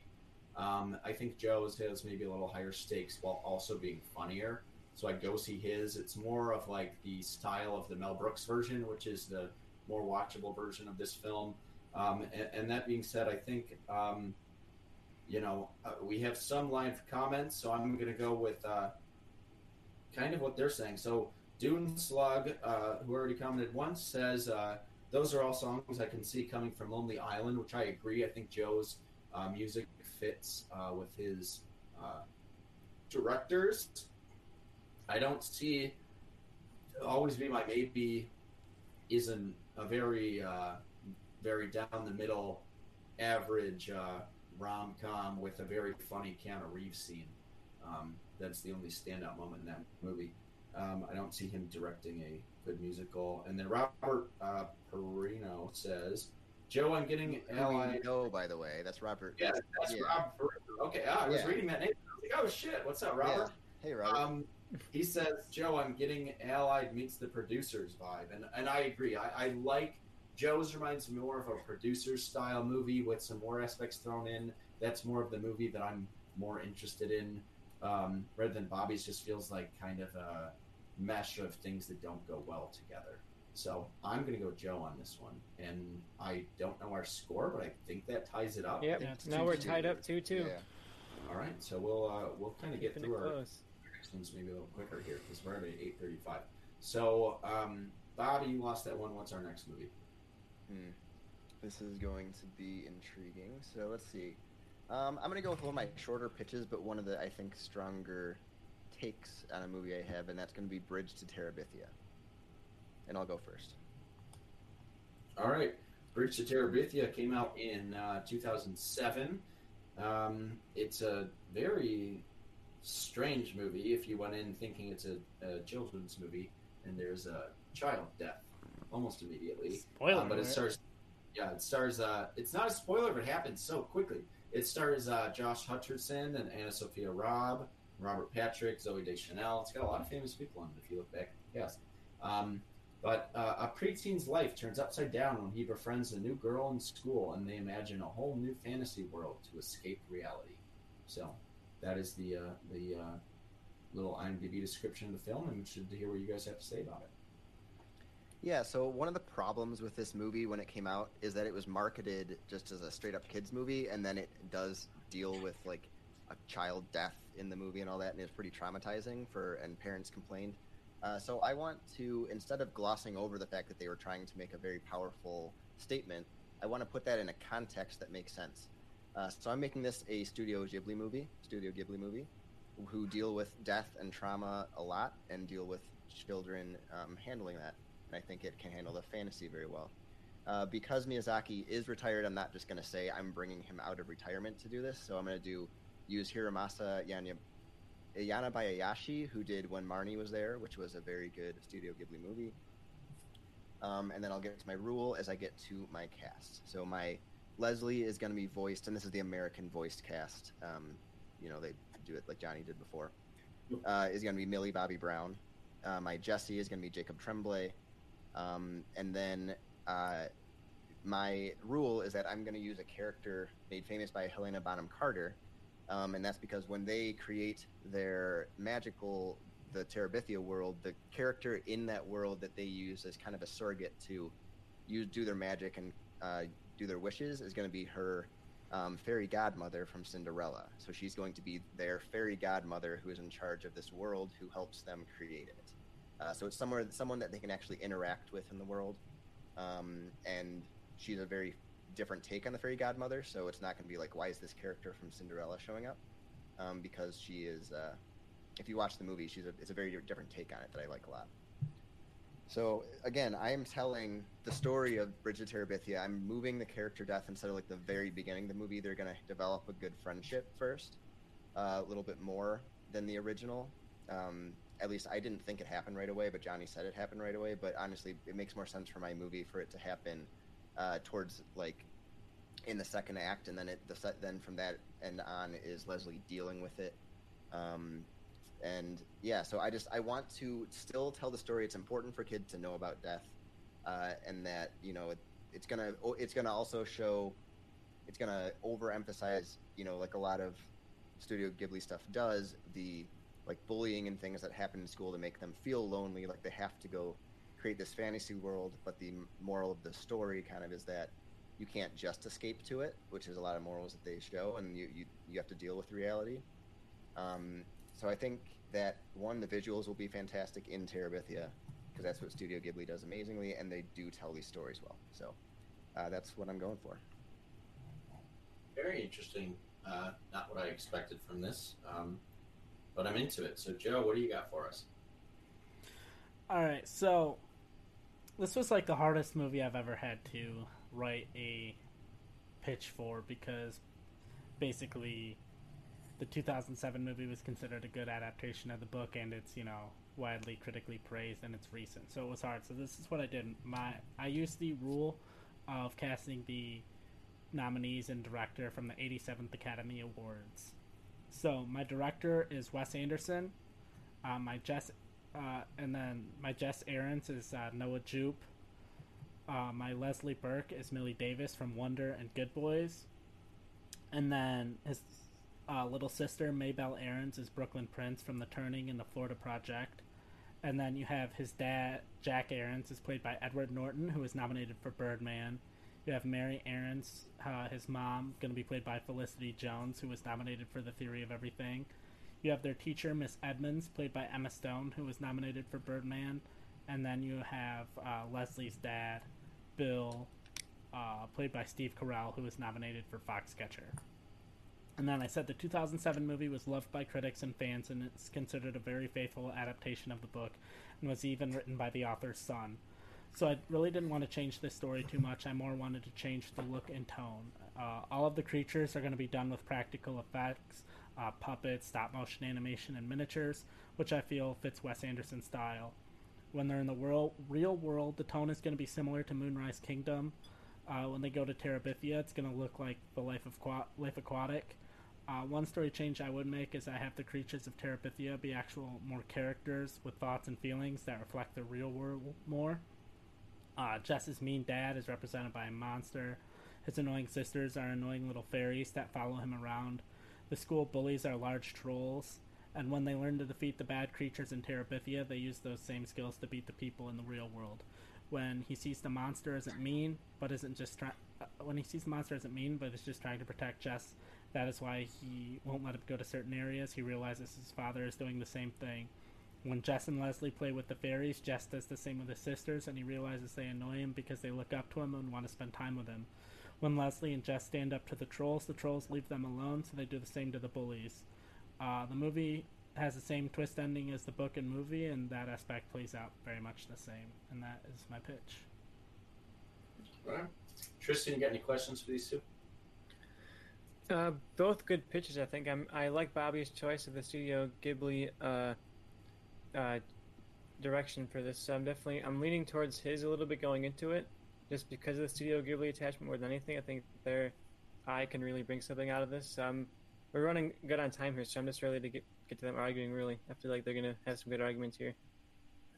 Yeah, I kind of just want um, Bobby to address uh, with it because we'll give you a few minutes on this argument. Um, address to me why I get that your movie, um, you're casting it like it's the American voices, like they do in Studio Ghibli, but why would the original, like Japanese version, have the Helena Bonham Carter character in that? I get that's your rule you have to use, but it doesn't seem to fit at all. So just defend that for me, and that's probably the only question I have for either pitch. Yeah, I mean, if you want to contextualize it in a way that that would make make sense for her to be in it, you can. Um, that is a movie that kids watch that they they would picture her um, granting their wishes. So that movie it, that Cinderella exists in this world, and they have watched it, um, and that is how that character manifests when they go to their imaginary world, and it's kind of the magic they that they're using. So it would make sense to bring kind of a big character in, like the fairy godmother, because um, that would be how they would manifest in their heads. Like, how is this magic happening? How are we creating this world? And kind of, and then also someone that can guide them as a parent figure in there that they're kind of defaulting to um, to get advice and interact with. So I think that to me it makes sense um, personally. So I, I don't see too too much of an issue in either the Japanese or the the American versions. But uh, I, um, yes. See, my problem we- with like having yeah. the fairy godmother characters, I feel like one, it kind of undercuts the fact that it's their imagination. Like, yeah, even if they create her in their head, and then but she then goes to cr- create everything else like via them, I feel like it kind of undercuts the fact that it's their imagination.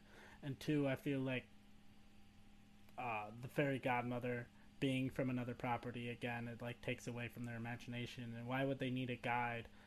in that world when all of that world was created from their imagination. I feel like just having the fairy godmother in this story kind of takes out a lot of it. And I also don't know if like because Studio Ghibli does a lot of like isn't all of their work is mostly like inspired by Japanese stories and inspired by other Japanese things.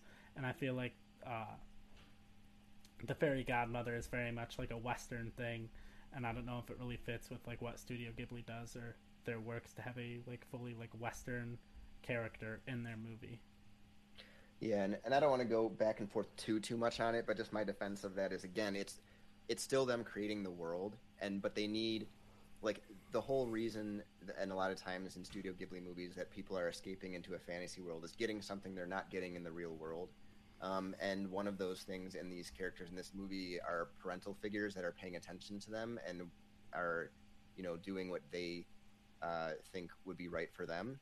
So if if they if that's kind of the figure in here, and they are describing exactly what they want, so the only difference is when they say exactly what they want, she's the one waving the wand, but she's able to give advice. So that that's all I want to get into with that because I also with your rule choice, and as far as the way you went with your movie, like you said, it was a very uh, you know strong adaptation of the book that fans liked, but it also caused a lot of controversy because it wasn't. It was a very hard, difficult movie to market, and I think you're running into the same issue. You're basically telling the same story again, but you're just kind of changing the like a couple things that happen as far as like the creatures are a little different, and that affects the real world. I don't know if that's enough to remake a movie that is so recent. Uh, if you're going to remake a movie that's only, you know, 13, 14 years old that was done well and not a bad, because if you take a bad movie and remake yeah. it, like, yeah, like that's a good way to go. But you're taking these Oscar caliber actors and putting them into a movie that was already done well. Um, and you're not really changing too much. You're just at make putting better actors in it. I don't know if that. But I feel like I could really just turn around and say the same it. thing for you of like, why would Studio Ghibli remake a movie that's 13 years old that was already done well? because it the con- the context of the movie makes a lot more sense within Studio Ghibli. It it was not like I would bet that it didn't make a lot of money. I didn't really look it up, but it um I can you know confirm it. But it's a movie that for Americans is very difficult to swallow. Uh, but the Studio Ghibli movies are actually popular among kids, and parents don't necessarily always you know know what it what it is they're watching, and it might get to more kids in general to get that story yours, the way it's cast, the way that, and even Wes Anderson, um, you're directing it more towards adults. It seems like, even though this kid, this is a very a movie that kids should watch to be able to kind of get the um, the theme and get the you know dealing with the real with death and real world stuff instead of like adults. I mean, two of his like, most recent movies are more kids movies with Fantastic Mr. Fox and Isle of Dogs are more yeah his animated movies, but his live movies. action movies usually are pretty wacky adult-ish comedies. Like there's there's kid stuff in it. I just don't. My thing is he could make a fine movie, but I don't know if it would. If there's a really reason for it to happen, even yeah. Wes Anderson. I mean, that's my whole problem with this movie in general. Is there's zero me- reason whatsoever to reboot it. And so, and I just, I feel like the same argument you can make for Wes Anderson of why would Wes Anderson, like Studio Ghibli's yeah. not going to go and remake this movie either yeah, he, he wouldn't make it, but yeah, but it makes more sense to me. So yeah. Here, Tristan, do you need to hear anything else from him? Uh, no, I, I just want to hear one little bit from Joe. Joe didn't get to talk too much about his, so I just want to get a quick answer of how does Wes Anderson's style and tone fit this movie for you? Yeah, I feel like with his style and tone, like what I said earlier with Moonrise Kingdom, I feel like Moonrise Kingdom, especially when the two kids were, you know, alone, had that slightly darker. It wasn't quite as wacky and over the top as his other movies, and I feel like that would fit more with Bridge to Terabithia. And I feel like partially too practical effects and you know puppets and other things hold up better because I, I honestly haven't seen Bridge to Terabithia. I watched parts of it, is what I could find on YouTube, and I watched the trailer, and the effects for it already kind of looked bad.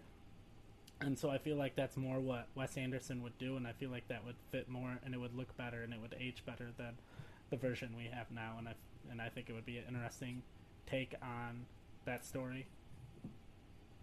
All right. So I'm the one who chose this one. Uh, so sorry about that, guys. But um, Tristan, what uh, what are your thoughts? Uh, I might need some swing here. I like Joe's Wes Anderson pick. I think we've debated Wes Anderson a lot on the show, and I think sometimes he fits, sometimes he really doesn't. But I think this is one where I think he can kind of fit. I think his kind of family whimsical kind of tone could fit pretty well for this story and this audience that I think Joe is going for because Bobby called Wes Anderson an adult director, and I think sometimes he is, but I think what makes a lot of his movies appealing is that they can have, they have some mass appeal. They're not very adult in their themes. They kind of have family appeal, at least for some of his recent ones.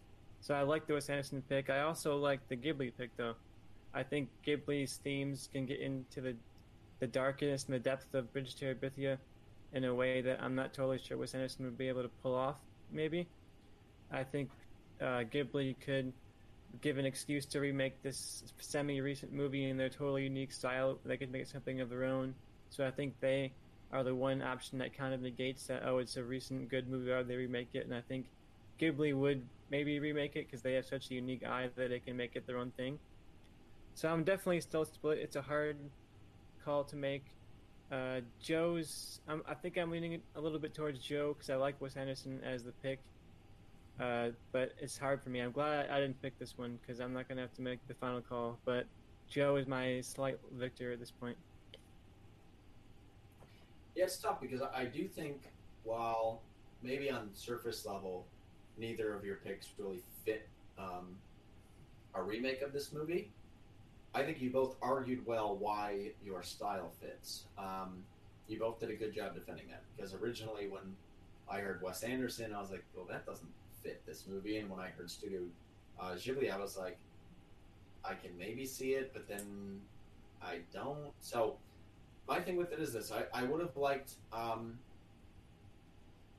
I would have liked Bobby's pitch a little more if it dealt more with more of an ambiguous like did they really go into this world or not kind of like a spirited away um, i think actually entering like a fantasy world after dealing with loss and kind of learning to live with that and be strong characters fits more for the studio than anything to do with the fairy godmother and imagination aspect um, that yours kind of goes for.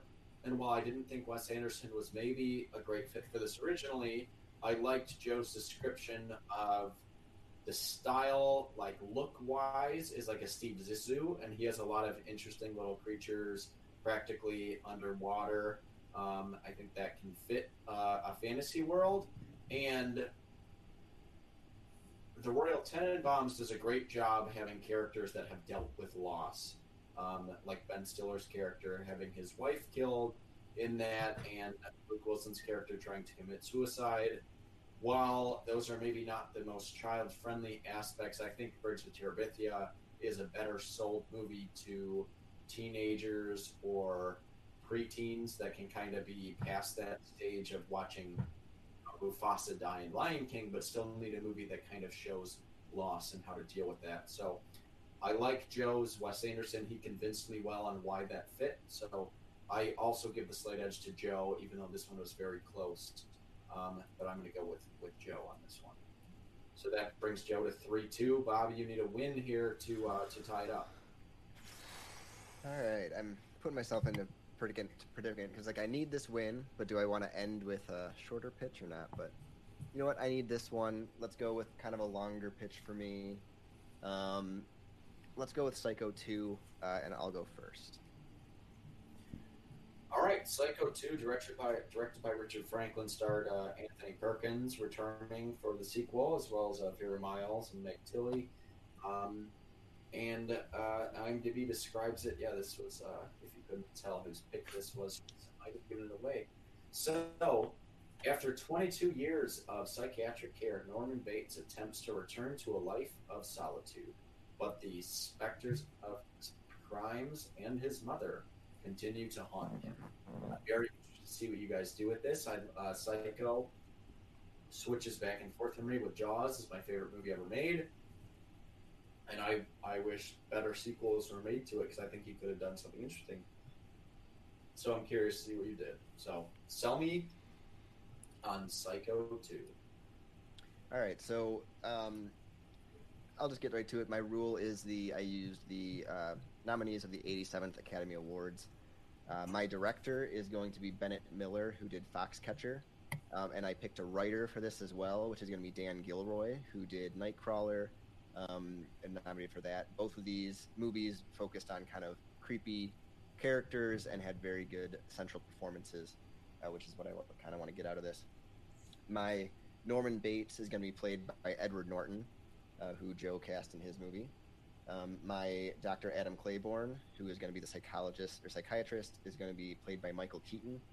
Uh, uh, my Lila Loomis is going to be played by Rosamund Pike. Emma Spool, who's going to own a diner that he works in, is going to be played by Laura Dern. And my Mary in the movie, a waitress, is going to be played by Emma Stone. So this movie and book is kind of interesting because they have nothing to do with each other. Um, the they, I think it was like they were coming out around the same time. Uh, the book came out first. The movie came out. The, the, script was being written at the same time. Very different pitches, other than the fact that uh, they, they both took place like 20 years later. So what I'm doing is kind of I'm comboing the movie and book storylines a little bit to kind of bring the best of both of them. So you're not doing a straight remake. So it's been 20 years since Norman Bates was locked up in the mental asylum. Psychiatrist Dr. Adam Claiborne has been working nonstop with Norman. Um, the day before Norman's uh, trial to be set free, a man is found hanged in one of his rooms, but no one can really prove who it, who it was and it's considered a suicide. Norman is set free this, the next day. Marion Crane's sister Lila protests Norman's release, but her plea is dismissed. Norman takes up residence in his old house behind the Bates Motel um, against recommendation from uh, his psychiatrist. He continues to have sessions with Dr. Claiborne throughout the movie um, and reports to a prearranged job run, run at a diner run by Emma Spool. Uh, Mary, a waitress at the diner who Norman befriends, is kicked out of her apartment by her boyfriend, and Norman offers to, for her to stay with him until she's able to find a new place. Mysterious deaths and killings start happening, um, including a couple that had broken into the motel, uh, a manager at the hotel or the motel, uh, and a local boy who was out late. You kind of get these throughout the movie um, as random killings and people popping up. Uh, Norman is convinced that he has started killing again and wants to turn himself in, but Mary stops him, uh, believing there's no way he could be doing it without her noticing that he's a good and that he has a good heart for taking her in. Mary does some investigating and believes that Lila is the one behind the killings and wanting to send Norman back to prison. Norman starts helping with the investigation and they confront Lila where she freaks out from seeing Norman and denies it. One day, Norman goes to the basement of his house and he horrifyingly finds the corpse of his mother, clearly exhumed, exhumed from the grave. This drives Norman into a panic attack and he sprints upstairs only to see someone in woman's clothing and a knife outside near the house. He goes outside to the con- confront the person. Lila, he yells. The figure turns around and it's, and it's his psychiatrist, Dr. Adam Claiborne, who is behind the killings. He had planned to become famous for, uh, for curing Norman, and that uh, failed when he did not get any recognition and the, all the attention went back to Norman for being set free. He also became kind of he became insane and driven mad by working with Norman for that long. So he wants to send Norman back to prison because he it kind of you kind of get a explanation that he made Norman's Norman had strangled the prisoner earlier and the doctor made it look like a suicide to get him set free. So knowing that he's not fully cured, he wants to send him back to prison. This leads to a fight where Norman takes control of the knife, eventually stabbing Claiborne to death. The camera cuts, and then Norman stands up, wearing the woman's clothing Dr. Claiborne had on. Having it, uh, grabbing the knife and entering the house on a one shot, he slowly walks through the house with, into the bathroom where Mary is showering. He raises the knife, opens the curtain, cuts to black. All right. I really like that. Um, I have a couple of questions. So, Joe, uh, what do you got for me? Well, it's going to be interesting because uh, uh, we definitely used the same rule on the last one. So, my director is David Lynch. Uh, and so I made this a David Lynch movie. That's my rule. For Norman Bates, I cast Nicholas Hoult from The Favorite, Mad Max Fury Road, and Warm Bodies. And then a character in my movie, Sam, uh, I cast uh, Kyle MacLachlan, who's a famous, or, or, you know, typical David Lynch actor. So it's 1965, five years after the events of Psycho. Norman Bates is in the maximum security wing of a psychiatric hospital with his roommate Sam. Sam is a violent, middle aged man. For the first few minutes of the movie, everything is fairly normal and not like David Lynch's usual work. It's mostly Norman and Sam talking to each other. Then a guard unlocks the cell door and comes in and tells Norman that because of his good behavior, he is moving to the minimum security side and will finally be getting a roommate. For the first time, we see the room only has one bed. Through conversation, it is revealed that Sam isn't real and is actually Norman's abusive father and the first person Norman killed. I don't know what that was, but the only constant narrative. Uh, the only constant narrative throughout the movie is Norman planning his escape. We see Norman talking with people, but we never knew, know who is real or fake. There are scenes of Norman walking outside, but it's never clear if these are daydreams or memories. Eventually, Norman causes a fire, puts on a guard's uniform, and strolls out of the facility with the fire trucks. However, we are not sure if this is real either. It's the first Prison Break movie where you don't want to see the person succeed, and you're not even sure if they truly have. It's basically One Flew Over the Cuckoo's Nest meets Bronson, directed by David Lynch. And that's my pitch. Okay.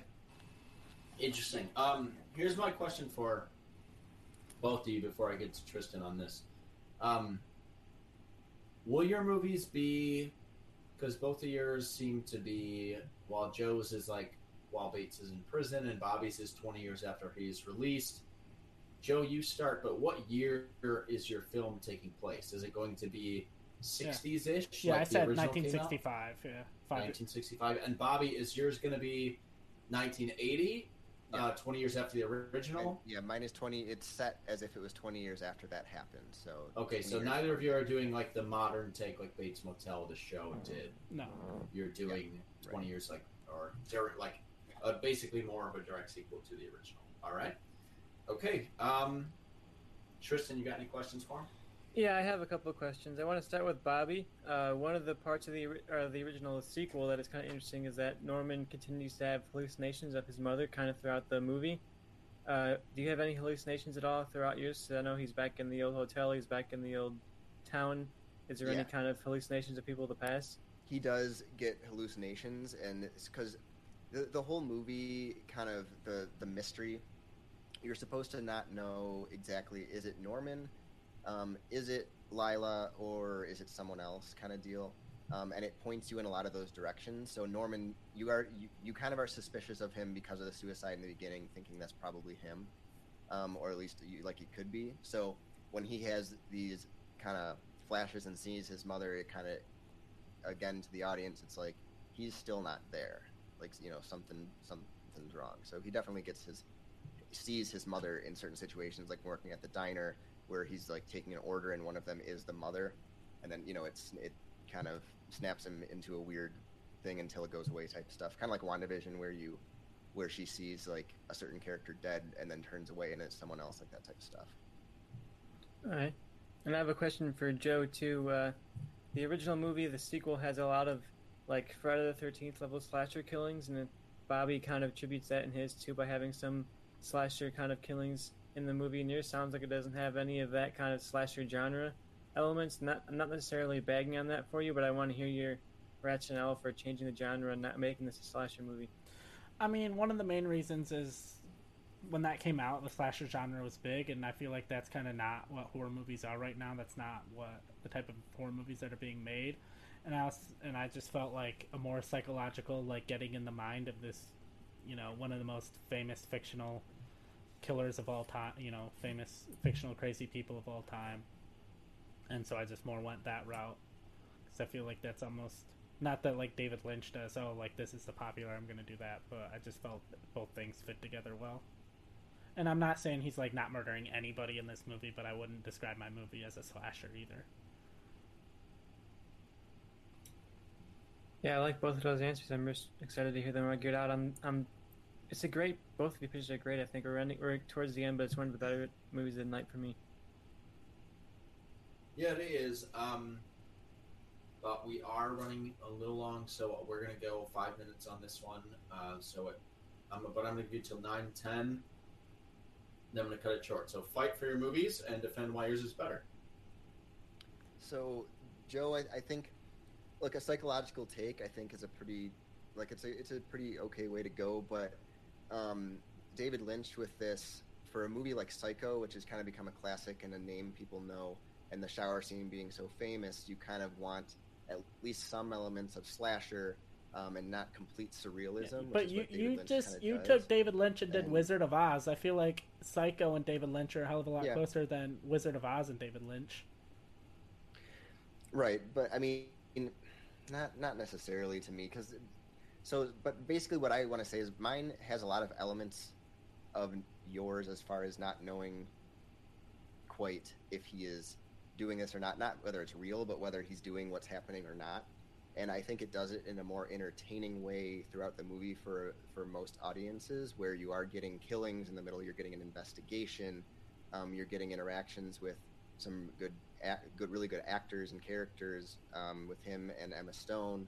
Uh, you get um, Laura Dern is always great, um, and with yours, it's it is it's gonna be it's a David Lynch movie. It's surreal. You don't know what's happening. It has a very limited audience. Um, I and I don't know if that is where you necessarily should go with Psycho. Personally, like to me, your movie works and it's just fine. But mine would be a movie that I would rather see Norman Bates be doing rather than something that could be in his imagination um, of him just trying to escape prison. I'd rather see something that ties back to the original. See the hotel, you know, see kind of the classic things that make Psycho Psycho, uh, which yours I think is missing other than having Norman Bates in the movie.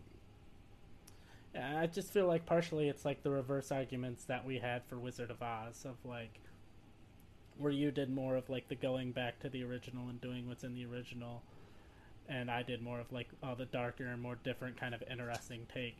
I just feel like yours is a lot of going back and has a lot of member berries and hey, remember the hotel? Hey, remember this? Hey, remember that? Where mine's just like, hey, let's follow this character, the one character, even people that maybe aren't that familiar with Psycho remember of Norman Bates. And they got a great actor and Nicholas Hoult to portray that. And David Lynch, I feel like, is a great person to show like the inside the mind of a crazy person that probably doesn't even know what's going on because he's so crazy and deranged and feels like he's his own mother and all of that.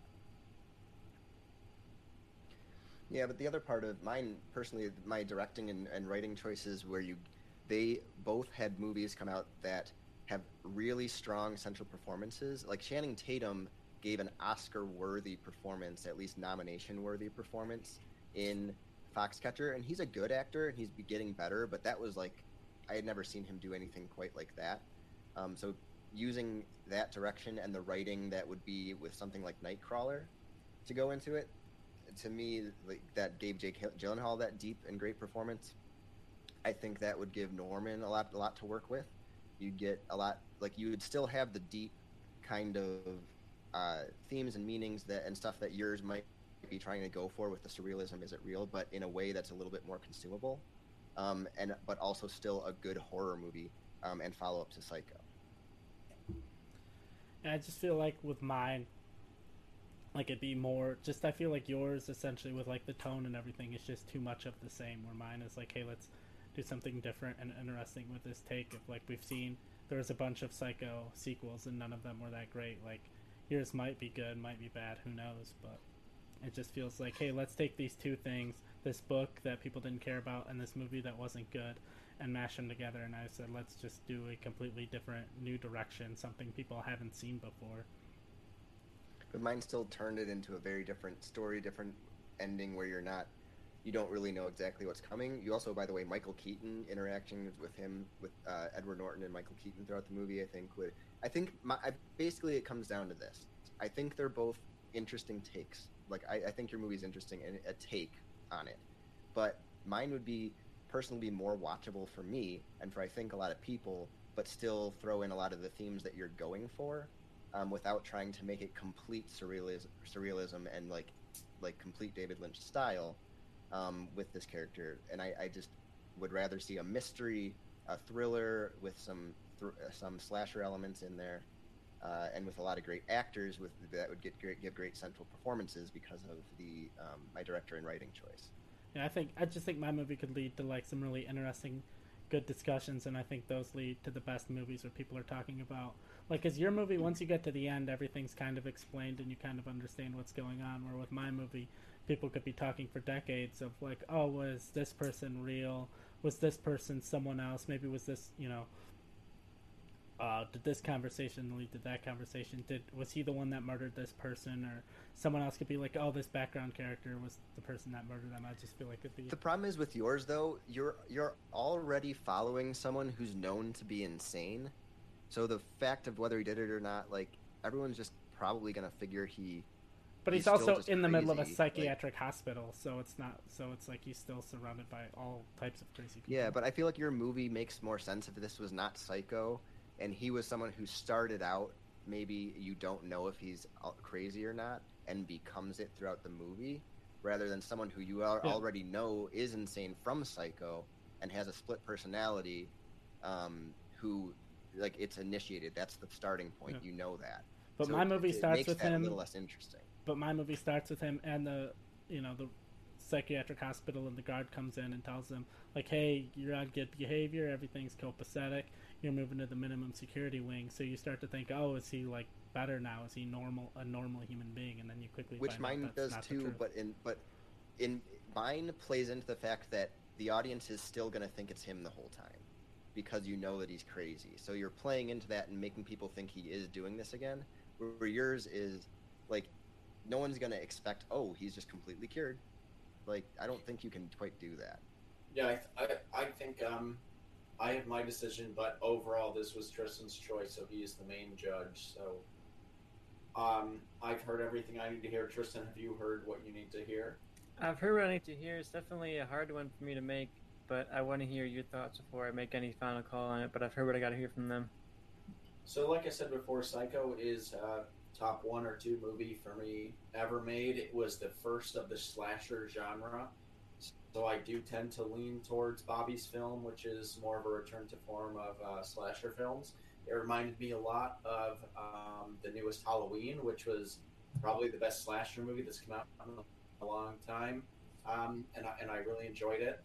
But Bobby's is different in a way because um, Bennett Miller, who did Foxcatcher, also did Capote, and he also did Moneyball, which are all three very different movies, but they're all character pieces. And I, I'm if I'm going to see a sequel to Psycho, I want it to feel more like a character piece than a David Lynch film, um, where his is more about the did this happen, did this not happen, is the ambiguity, and and Psycho isn't really about that. It has a very clear ending of what happened, and it ends with Norman having the voiceover of his mother saying, "Oh well, they're gonna, you know, believe that I'm I'm innocent. I wouldn't even harm a fly." I think Bobby's does a better job of selling the character of Norman 20 years later. Of uh-huh. maybe he's changed, maybe he's just pretending, but I believe that Norman Bates in 20 years would show that he is innocent or changed because that is ultimately the, you know, last little monologue we kind of get of the character. And I like Bobby's uh, direction of it. I like the misdirections that it has in it, and I love the ending. I love the the one shot following Norman into the house, into the shower. Um, I'd be sold completely on that and then it cuts to black before he actually kills the person, but he is dressed like his mother. Um, Bobby's movie sounds like the one for me for sure. Um, Joe had some decent elements, but it doesn't actually sound like any connection to Psycho. So personally, I'd be pretty strongly favoring Bobby for this point. Yeah, it was a hard one for me because you guys both went for different directions with it, and both I think went really far into it. Like I think comparatively to Bobby's Lynch uh, pitch, I think Joe's is a little bit better. I think he uses his cast better. I think he uses the trippy ambiguityness of Lynch a lot better. But I kind of agree with Bobby and Johnny in that I don't think that necessarily fits in Psycho. I think that level of ambiguity isn't something that was in the original Psycho. Like there's the one twist you're kind of seeing the mother, but it's not really her, and but they're not necessarily lying to you, you know. And I think if Joe wants his movie to be is he cured? Is he not? They don't have the very first scene of the movie be him seeing somebody who's not there and talking to somebody who's not there. So I feel like you go into the whole entire movie already knowing that this guy is crazy. This guy is not seeing what's real. So I think if you started out without giving it away, and you and we're spending the movie a little bit more ambiguous of it, is he cured or is he not? I'd be more into Joe's, but I think the fact that you give it away in the opening scene that this guy is crazy, you're not necessarily going to have me on edge. You know, I'm not going to be wondering, is this guy crazy or is he not crazy? Because I already know that he's crazy from the opening scene. And maybe if it was a little bit further in the future, like Bobby's is, what, 20 years later, similar to the first one. So I think you have more of a chance for that character to grow and change. But I think just five years later, and he's he's still seeing people that aren't there from scene one. I'm not buying into the ambiguity of that. So for me, I went with Bobby's. I think paying back to the slasher genre is a little bit of a plus. I think that Joe got lynched down well, but I just don't know if this is the right move for him. And I think Bobby, I would get shivers seeing the, the hotel again, seeing the house again. It might be memory berries, but I think it works this many years later compared to the first one. So I'm I'm going with Bobby on this. It just feels more more in, in character with the original movie, the original sequel, and just something a bit more eh, watchable than a Lynch Psycho movie might be. All right, so guys, that ties it up Yeah. going into game seven, which Joe and Bobby are both very familiar with. So we got our, our last movie, and yeah, just I'm... going into it, this was the movie that Tristan and I chose together. So we will be interesting how this worked out. This is the movie Tristan and I will both be uh, deciding on together. Okay. Well, I'm going to step away really quick and be right back. You can read the. I don't know if there's any comments or just. Uh, no, know, there hasn't been. The description of the movie. Okay, I'll be back in just a second. All right, so we are ending on the man who knew too little. Joe, did you say? Sorry, did you say? Uh, are you going first or is Bobby? Uh, Bobby can go first. All right, so The Man Who Knew Too Little um, is obviously a play on The Man Who Knew Too Much, which uh, Tristan and I both had a pitch movies for last week. This uh, stars uh, the greatest uh, person to ever be alive, uh, Bill Murray, um, and also has Alfred Molina and Peter Gallagher, Joanne Whalley, um, and this is the IMDb description. Uh, so Wallace Ritchie is mistaken for a spy and must stop a plot to assassinate international leaders at a banquet. Um, this is a very fun movie. It's a good take on the original one. It's kind of a flip the script of instead of people that are kind of put into a role because of kidnapping, it's a character that they believe to be someone he's not, and then he kind of figures he needs to take care of business, even though um, he doesn't really have anything to do with it. So I like the uh, general plotline. I think this would, is actually ripe for a reboot, and I think you would do something uh, pretty interesting with it. So I'm interested to see what you guys do. Bobby Joe said that you are going first, so I want to see uh, what your pitch is for the man who knew too little. All right. Well, if you're paying attention, uh, like Joe said, we are using the same rule, um, so that'll be very interesting to see how our pitches differ. Uh, but I am making this a Charlie Chaplin movie, and so is Joe. Um, so that's kind of the only person that I put in it because it's a Chaplin movie, and you can fill, fill the rest of them with whoever you'd want.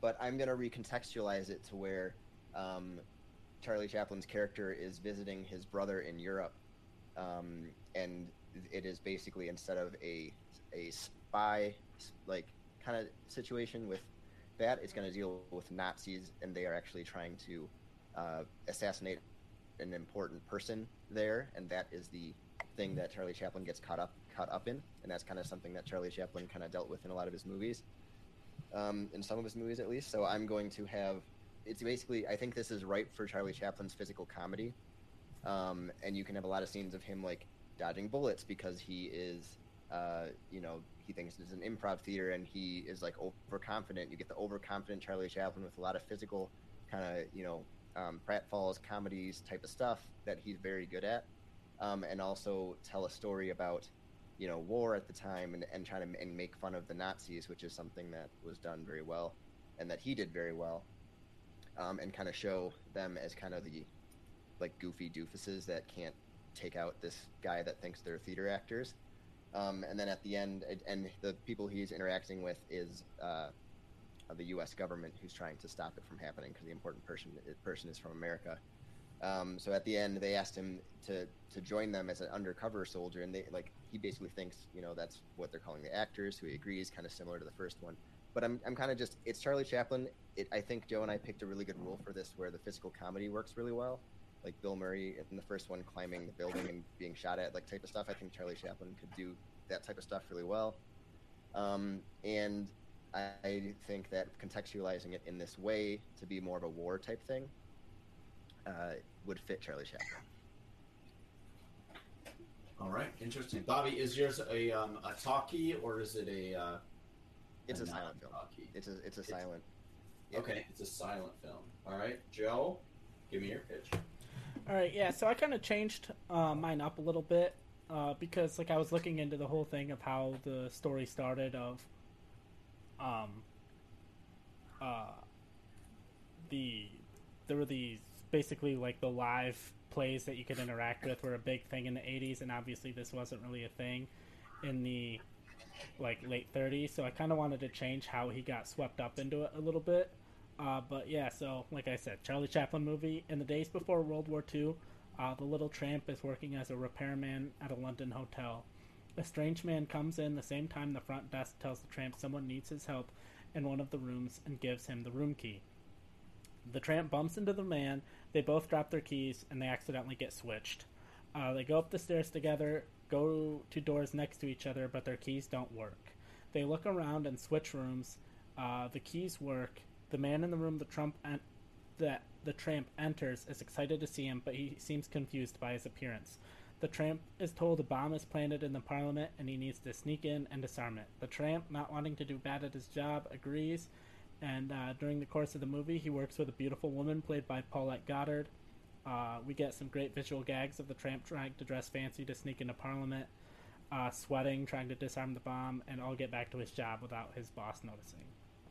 And that's my And pitch. Joe, is yours a silent film? Yeah, or that's talkie? my silent film as well. Yeah. All right, interesting. Because I would have given whoever made this a talkie the point, but you both went with silent film. I think this would have been stronger. Both your pitches. It was more like the Great Dictator. Um, you had some dialogue in there, so I'm interested to see you guys fight it out. I don't really have a question. Tristan, do you have a question on this one? It's our second time Bobby has used Nazis in a comedy pitch tonight. Are they taken seriously this time, Bobby? I mean, yes, but you are intentionally making fun of them. That is the whole point. That's why I wanted to see it more like the Great Dictator in terms of making fun of, you know, Nazis and stuff in terms of dialogue. But I do think Chaplin has that ability, even a silent film, to to do that. So I'm interested to see you guys fight it out. Um, I'm going to give you five or six minutes on this. I do want to make this a very clear one. Tristan and I are the both uh, both of uh, us are deciding judges on this. So hopefully one of you sells both of us uh, more than the other. So fight it out. Bobby, you start. Yeah, um, like I like you mentioned, and I, I, I want to defend first off. I mean, the defense. I mean, we both didn't make it a, a talkie, but um, I just think the you don't need a big speech or dialogue. Like the concept of is easy enough to like this is why he's in the situation, and it's a very physical story to tell of him, you know, getting caught up in this and all the physical gags. Um, and by showing the Nazis as not being able to take out this guy who is you know, not a soldier, not a spy, not a whatever, kind of gets the point across of what he's trying, what you're trying to do for the movie. Um, and I that that commentary I think makes more sense than Joe's, which is still more of a spoof on a spy type thing back at that time. I mean, uh, mine still because like movie. mine's mine still has like the World War II elements because it's 1939. Uh, you know, because what I had in my brain and or like in my head, it was like the Germans who were planning the bomb and basically, you know, trying to take England out uh, before they were even a threat in the war. Is kind of what my thought was because there was still the rise of Germany, and so I feel like that plot line would fix that ma- or that plot line would fit, and you still have Charlie Chaplin going against you know the Germans and the Nazis, and you could have uh, them go against his character and kind of belittle his character, and you can show through visuals of the Germans and the Nazis being shown as bad people, as you know not good people. And I think it'd be a good message because it, you know Charlie Chaplin wasn't a tall guy, so him going against and taking out, you know these or like not physically fighting them, but you know foiling their plans. These big, tall, imposing guys shows like a good message. So there are still those messages in this movie. Okay. Um, I just want to also get into the fact that the, the context of like the the headspace that Charlie Chaplin's character would be in each movie. I think it's funnier to see him be overconfident and cocky going through it rather than being nervous and scared the whole time. Personally, I think that would create a lot of funny, more funny moments like visually for me rather than him. Oh, like it happened. You a lot of times it's like oh someone's not um, he's thrown into a situation and he's not quite you know he knows what he's getting into but he's not up for it so he's nervous. And you that happens a lot. I feel like the one of the more brilliant parts of the first one is the mindset that the main character's in. That's what creates a lot of the comedy and differentiates it from a lot of movies. Um, so i wanted to keep that same mindset for my lead character rather than this is a job that you're you're not a spy but go do this spy job or whatever war job um, and him trying to do it, uh, rather than him like, oh, this is just a fun thing, ah, dodge the stuff, and and be. I'd ra- I want to see him be cocky, confident, and have a lot of fun in the movie rather than nervous and trying to like dress up as things. Personally, that's just what I would rather see from it.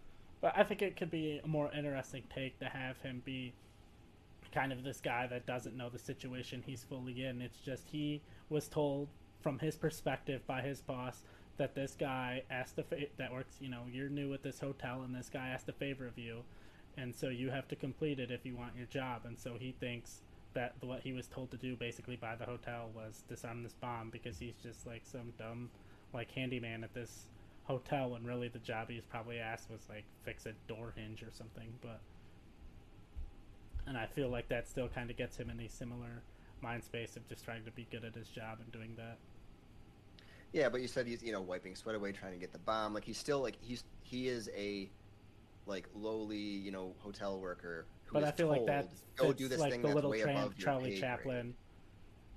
Yeah, that but fits I, like I'd the rather Charlie Chaplin movie.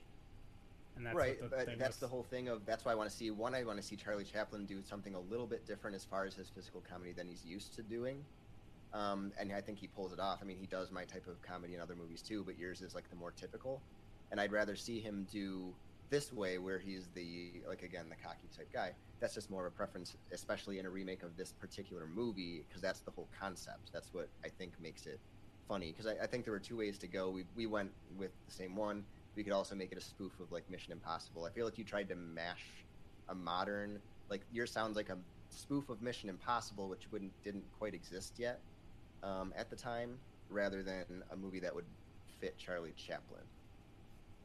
I feel like I mean spies and stuff were a thing in the early, you know, pre World War II days. Spies have been a thing since war started. Like They've been a thing, but you, like, yeah, just the again, I, like I just think the whole concept of the movie itself of the original, um, it makes more sense to keep that character and keep that comedy because I think that's what makes the first one great. Um, and I think Charlie Chaplin would pull it off really well.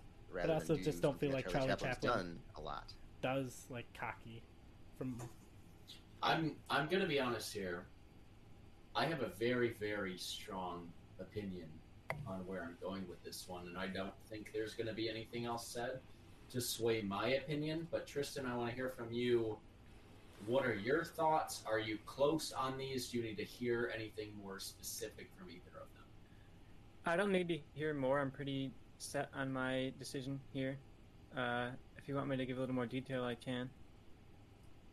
All right. Uh, I think we've probably heard everything we need to say then. So Tristan, I I have a super strong opinion. I'm going to let you do yours first, and if we disagree, we can maybe have uh, um, a conversation to kind of get, get a, a consensus winner. But tell me what your thoughts are and who you think uh, is the winner. I like the idea from Bobby's side of changing it up a little bit and giving Chaplin something different to do and playing a character a little bit more uh, confident and cocky than he usually plays in his, his movies. But I also think that's kind of a dodge. It always feels like something that Charlie Chaplin would have made. It feels right out of that era of his movies. And I, initially, I was leaning towards Bobby because he directly included Nazis, and I think that was something that Chaplin would do. But once uh, Joe went more into his pitch and said, "Oh yeah, they're Germans. They're uh, the bad guys. They're Germans. The bad guys are Nazis." And whether or not he pulled that out of his ass favor, I think he used uh, the Nazis the same way that Chaplin would use them. And I think his sort of less confident, more kind of sweating, nervous kind of guy. I could see the tramp kind of having to uh, defuse a bomb, and he's getting so sweaty that it's falling out of the bomb, and that feels like something. And he gets swapped with the guy in the room next to him, and that confusion of going back and forth, trying to key it out and trying to figure out how to get in. That feels like something out of a Chaplin movie. So I just think Joe has captured Chaplin very, very well. So I'm going to give him the win to Joe here. I think he just gets the vibe of Chaplin a bit more. Yeah, I think um, my thing with it. Yeah, I, I agree. I, I think Bobby's original pitch was was strong with the Nazi stuff. Um, but all in all, Bobby talked about the confidence of Charlie Chaplin, and he feels like this guy that would need to do these things like he feels like he can do them. But that was never Charlie Chaplin. Charlie Chaplin's character was always behind on everything in in um, modern times. You had him failing over and over. and He keeps trying to win money for the mother, um, and just gets humiliated over and over. He's going, I think Charlie this way the brand is his best, who is and behind a way to accomplish his goals. While the whole movie, you feel like, oh man, this dude just keeps failing over and over. That fits Charlie Chaplin well, fits the tramp character well, uh, which Joe used. Um, so I'm going to go with, with Joe on this one for for the win because um, I just felt like Joe's movie understood the character a little better than uh, than Bobby's did. So That's Joe's There you go, Joe. Give you one win. Probably the longest losing streak of anyone on the show. Um, even uh, people who've only been on it once and lost. Um, Joe has the longest losing streak. So The revenge yeah, tour I think, begins. um, again, Joe, and and again, the, the title of the movie is "The Man Who Knew Too Little." So I think a nervous character who doesn't exactly know everything he's got, got into works best for the movie, but for the title. So those are all reasons pointing towards Bob fought his. So I, I, I do think Joe ended on a good one, and Joe has probably a wider knowledge than Bobby on the Charlie Chaplin character. Um, and that worked to your advantage on the last pitch, Joe. So Yeah. congratulations. You finally won after a long, long, long time. How do you feel? I feel great. Uh, yeah, there was definitely the strategy of making Bobby go first, especially when I knew we had the same rule. I'm like, okay, our pitch is going to be identical. I'm going to have Bobby go first, and I'm just going to add on anything extra I can do. Everything I said about the Germans, made up. Didn't have any of that written down or planned. I was just like, fuck it, don't need it. Turned out I needed it, so I made it up. Uh, but yeah, I'm, glad my streak's over. So Yep, and I don't know. I feel like my internet's cutting out. Yeah. I don't know if you guys. I was just gonna me. say, feel like it's my internet that's Yeah, I cutting can hear you. I can hear you. I was just Bobby, my, my main question Oh. for Bobby have you seen a Charlie Chaplin movie? Yeah, what I was act, I, I, I personally liked the idea of him not playing the same character. So what I was going for, but also, like Joe said, like we both probably came into it with a very like basic pitch, like You both Uh, I was- for your point very well. Your Right. pitches I thought were very even, and then by the end of it, I was leaning towards Yeah. Joe a Right. lot I was, more. banking on, I was banking on the original movie being like someone like, oh, you liked that style of comedy, and that's the type of thing. Because I went first, and when he said the nervous thing, I'm like, I have to at least combat that because that's what Charlie Chaplin does. Yeah. But also, I didn't even have the Nazi stuff in there until I knew that we had the same rule. Yeah. So once, once, I knew, once I knew we had the same rule, I had to add more details other than I'm making a Charlie Chaplin movie with physical comedy. So Well, what I was interested in, what I was what I was baiting for was, you know, both of your movies because they were silent Chaplin movies had to have come out in 1939. Yeah. That's when World War II started, and Charlie Chaplin started doing talkies in 1940. Yeah. So you basically both made a movie in the same year. If one of you had been like, I'm making a movie that's more relevant to World War II that came out in 1941 or 1942, and it's a talkie, I think you probably would have won that point. But you both went the same direction with it, and once you did that, Joe won that point easily by picking a character that Chaplin had been doing up until that point, because he really hadn't done anything until the other than the Tramp until the Great Dictator. But both of you pitched a movie that had to have come out in 1939. Um, and we hadn't seen him do anything different and all of his silent films are are the tramp characters so i think once both of you pigeonholed your movies into the same year and the same um, role joe's fit the character more. So bobby if you were yeah, two years later on your movie and you went talkie and you went we're going you know basically building off the great dictator rather than building off the tramp i think your movie would have been much stronger and it would have maybe gone your direction. But i think um, you kind of screwed yourself by making it a silent film and unfortunately, that came down to uh, I think it came down to um, Joe making me go first, and that was a really good strategy because I would have changed up my pitch based on Joe's. Mhm. And I, Yeah, and I I, would have been like, "Oh, his is silent. Mine's mine's a talkie." Like you know, I would have done that instead of going the same. So Yeah. you know, Yeah, I, think was running as you were to talking. I was running through options in my head. I'm like, because I didn't have the thing of like, he thinks it's uh like fake the whole time. So I was trying to run through scenarios of a way I can make it fake, and I was, you know, because I thought I might get screwed over on that if I distanced myself too much from the original.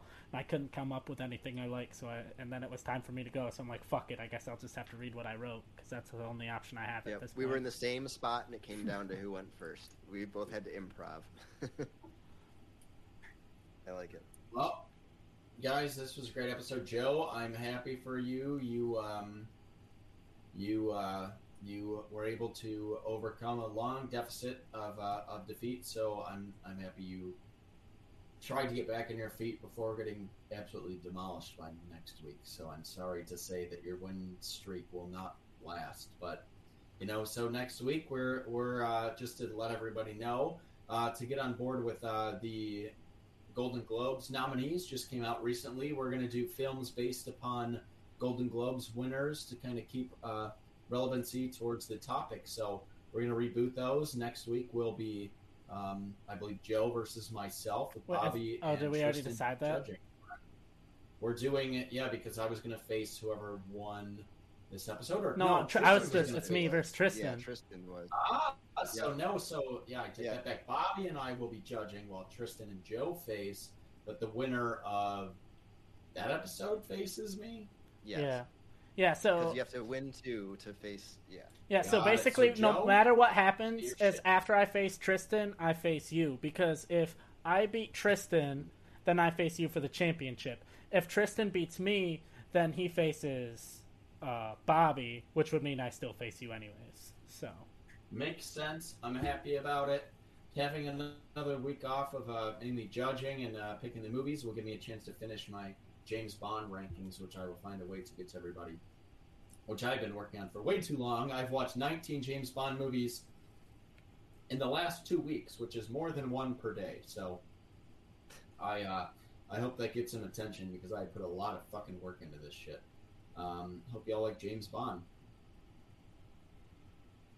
Uh, um, so, Tristan, my friend, uh, with the broken foot. Um, what are your uh, final thoughts? It was a good a good episode. I think everybody had some really intense, good pitches. I think we got down to the last one, and I think it was a really good argument. It's always disappointing to get to the last pitch and somebody just blows the other person out of the water, and you're like, well, that's the game. But we got to the last couple ones, and it was very close. I thought Psycho 2 was particularly close for me. It wasn't as much for John, I think, but I like when we had two until the last one. I think all the pitches went in very different directions, so I think it was very easy to argue, very easy to see the two sides. So it was a fun episode for that. My favorite pitch uh, for Joe is probably the Charlie Chaplin one, even though he had so little information. I think off the top of his head, he was able to make it into a genuine tramp movie, and I think that's pretty impressive. For Bobby's, I think it was probably Psycho 2. I think it is tempting to lean into the Lynch kind of weirdness and go for Tristan the easy win with the Lynch pick, but I think your faithfulness to the genre of the original, faithfulness to the kind of setting and the tone and the slasher elements, I think really won me over. It feels like something I had a really good time watching, so that was my pick for Bobby's favorite. And good for Joe, I guess you won. Congratulations, but uh, enjoy it while you can, because next week, uh, broken foot or not, I'm gonna be back in full gear. You know, I'm not wearing my pe- my t-shirt gear. I'm gonna be I'm gonna be prepped. I'm suited up. I'm coming to win, and like I've said before, I should have won every episode I've ever been on. I should be on a complete win streak right now. So I'm here to take down the establishment, which includes Joe. Joe's the co-founder. Joe's going down too. I'm taking on everybody one by one by one, starting with Joe next week. all right, well, I'm bringing that Yeah, Motor City like Dan Campbell mentality. You know, you can knock me down, I'm gonna get Yeah. back up. And so I got knocked Yeah, down, take out a Joe- knocked down, and knocked down, and now I'm back up, and I'm staying up. So you want some? Knocked down Come for get almost some. a year. Um, Joe, what um, what's your, what was your favorite pitch of, of Bobby's or hardest to fight against? Um, the hardest to fight against. I mean, probably the man who knew too little, just because they were identical pitches almost, and so I just had to make up anything I could to put myself over the top. And I feel like that's been my struggle. It seems like normally on this show, I either win handedly or barely lose. There's very few times I feel like, oh, someone else just had a way better pitch than me. And my problem has always been winning those close pitches. And I feel like today was the first time I finally won one of those close pitches and it came in right at the right time, so I'm happy. Nice, yeah. Joe Joe's losing streak has is kind of um, uh, it, it's not exactly telling of how good his pitches are because he has lost a lot of close matches in that time. But Bobby, what was your favorite pitch of Joe's or hardest to fight against? I mean, like Joe said, hardest to fight against is the one that we had the same pitch and had to improv. I mean, for Mhm. sure, that was. I mean, that was the toughest one. But as far as pitches, I really liked. I actually did. I loved my Psycho two pitch, but I also really liked Joe's. Um, even though I had to bash the David Lynch thing, but um, I'd actually say I really liked his Bridge Too Far um, Yeah. with Mangold. I think Yeah. that I mean he knows my you know what I like, and he played right into it. Um, and I had to fight a movie that I would have watched for sure.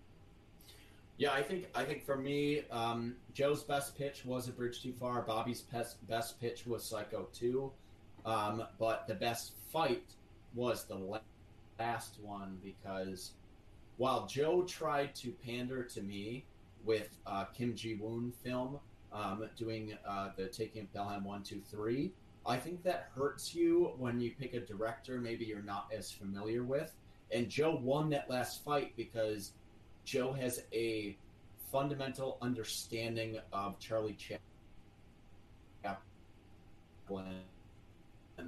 and, that is what really won. him. And my advice, as someone who has only lost one episode ever of the show, is pick people that you are passionate about because it's easier to fight for them when you have an understanding of their filmmaking Harder when, when you try exactly when when you try to go towards um, you know i think the judges might like this one but i don't really know the filmmaker as well. It's tough to fight because you can get knocked down quickly um, and and i think people fall into that trap.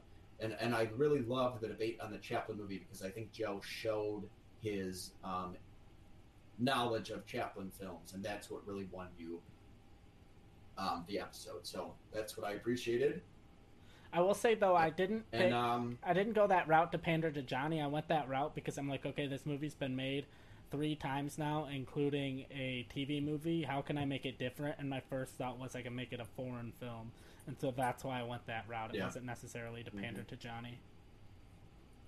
I, I understand that. I, I just uh, watching like the fight between that and the fight between the last one. You kind of understood the knowledge of um, the people you chose for the film. Like Joe would not have won that last fight if he didn't understand the Tramp and he didn't understand Chaplin. And I, I always think, no matter who the judges are, your understanding of the um, characters and the actors and the filmmakers that you choose does help you for the most part, um, unless it's something super obscure that maybe the the judges don't love. We saw that last week when Tristan beat me in Troll Two. He was very passionate about um, the the original film, and I, I think that helped him. So, um, my uh, final thoughts are: everyone, please follow us on TikTok, Instagram, Twitter at Movie Change Up. Please like and subscribe on our YouTube videos. We appreciate all the live comments we got tonight. We'd love to get more and more of those as our show goes on. Um, and thank you for thank you for watching. Thank you for listening. We really, really, really have been trying hard to expand this show and do more and more we can to uh, widen our audience. So we're happy to do that. We want to give you more and more content, and uh, we're happy for our, our faithful listeners, especially you, Paul. Hashtag Who is Paul? Um, and that and that being said, thank you everyone, and have a great night. And thank you for enjoying our episode. Have a fantastic uh, rest of your lives.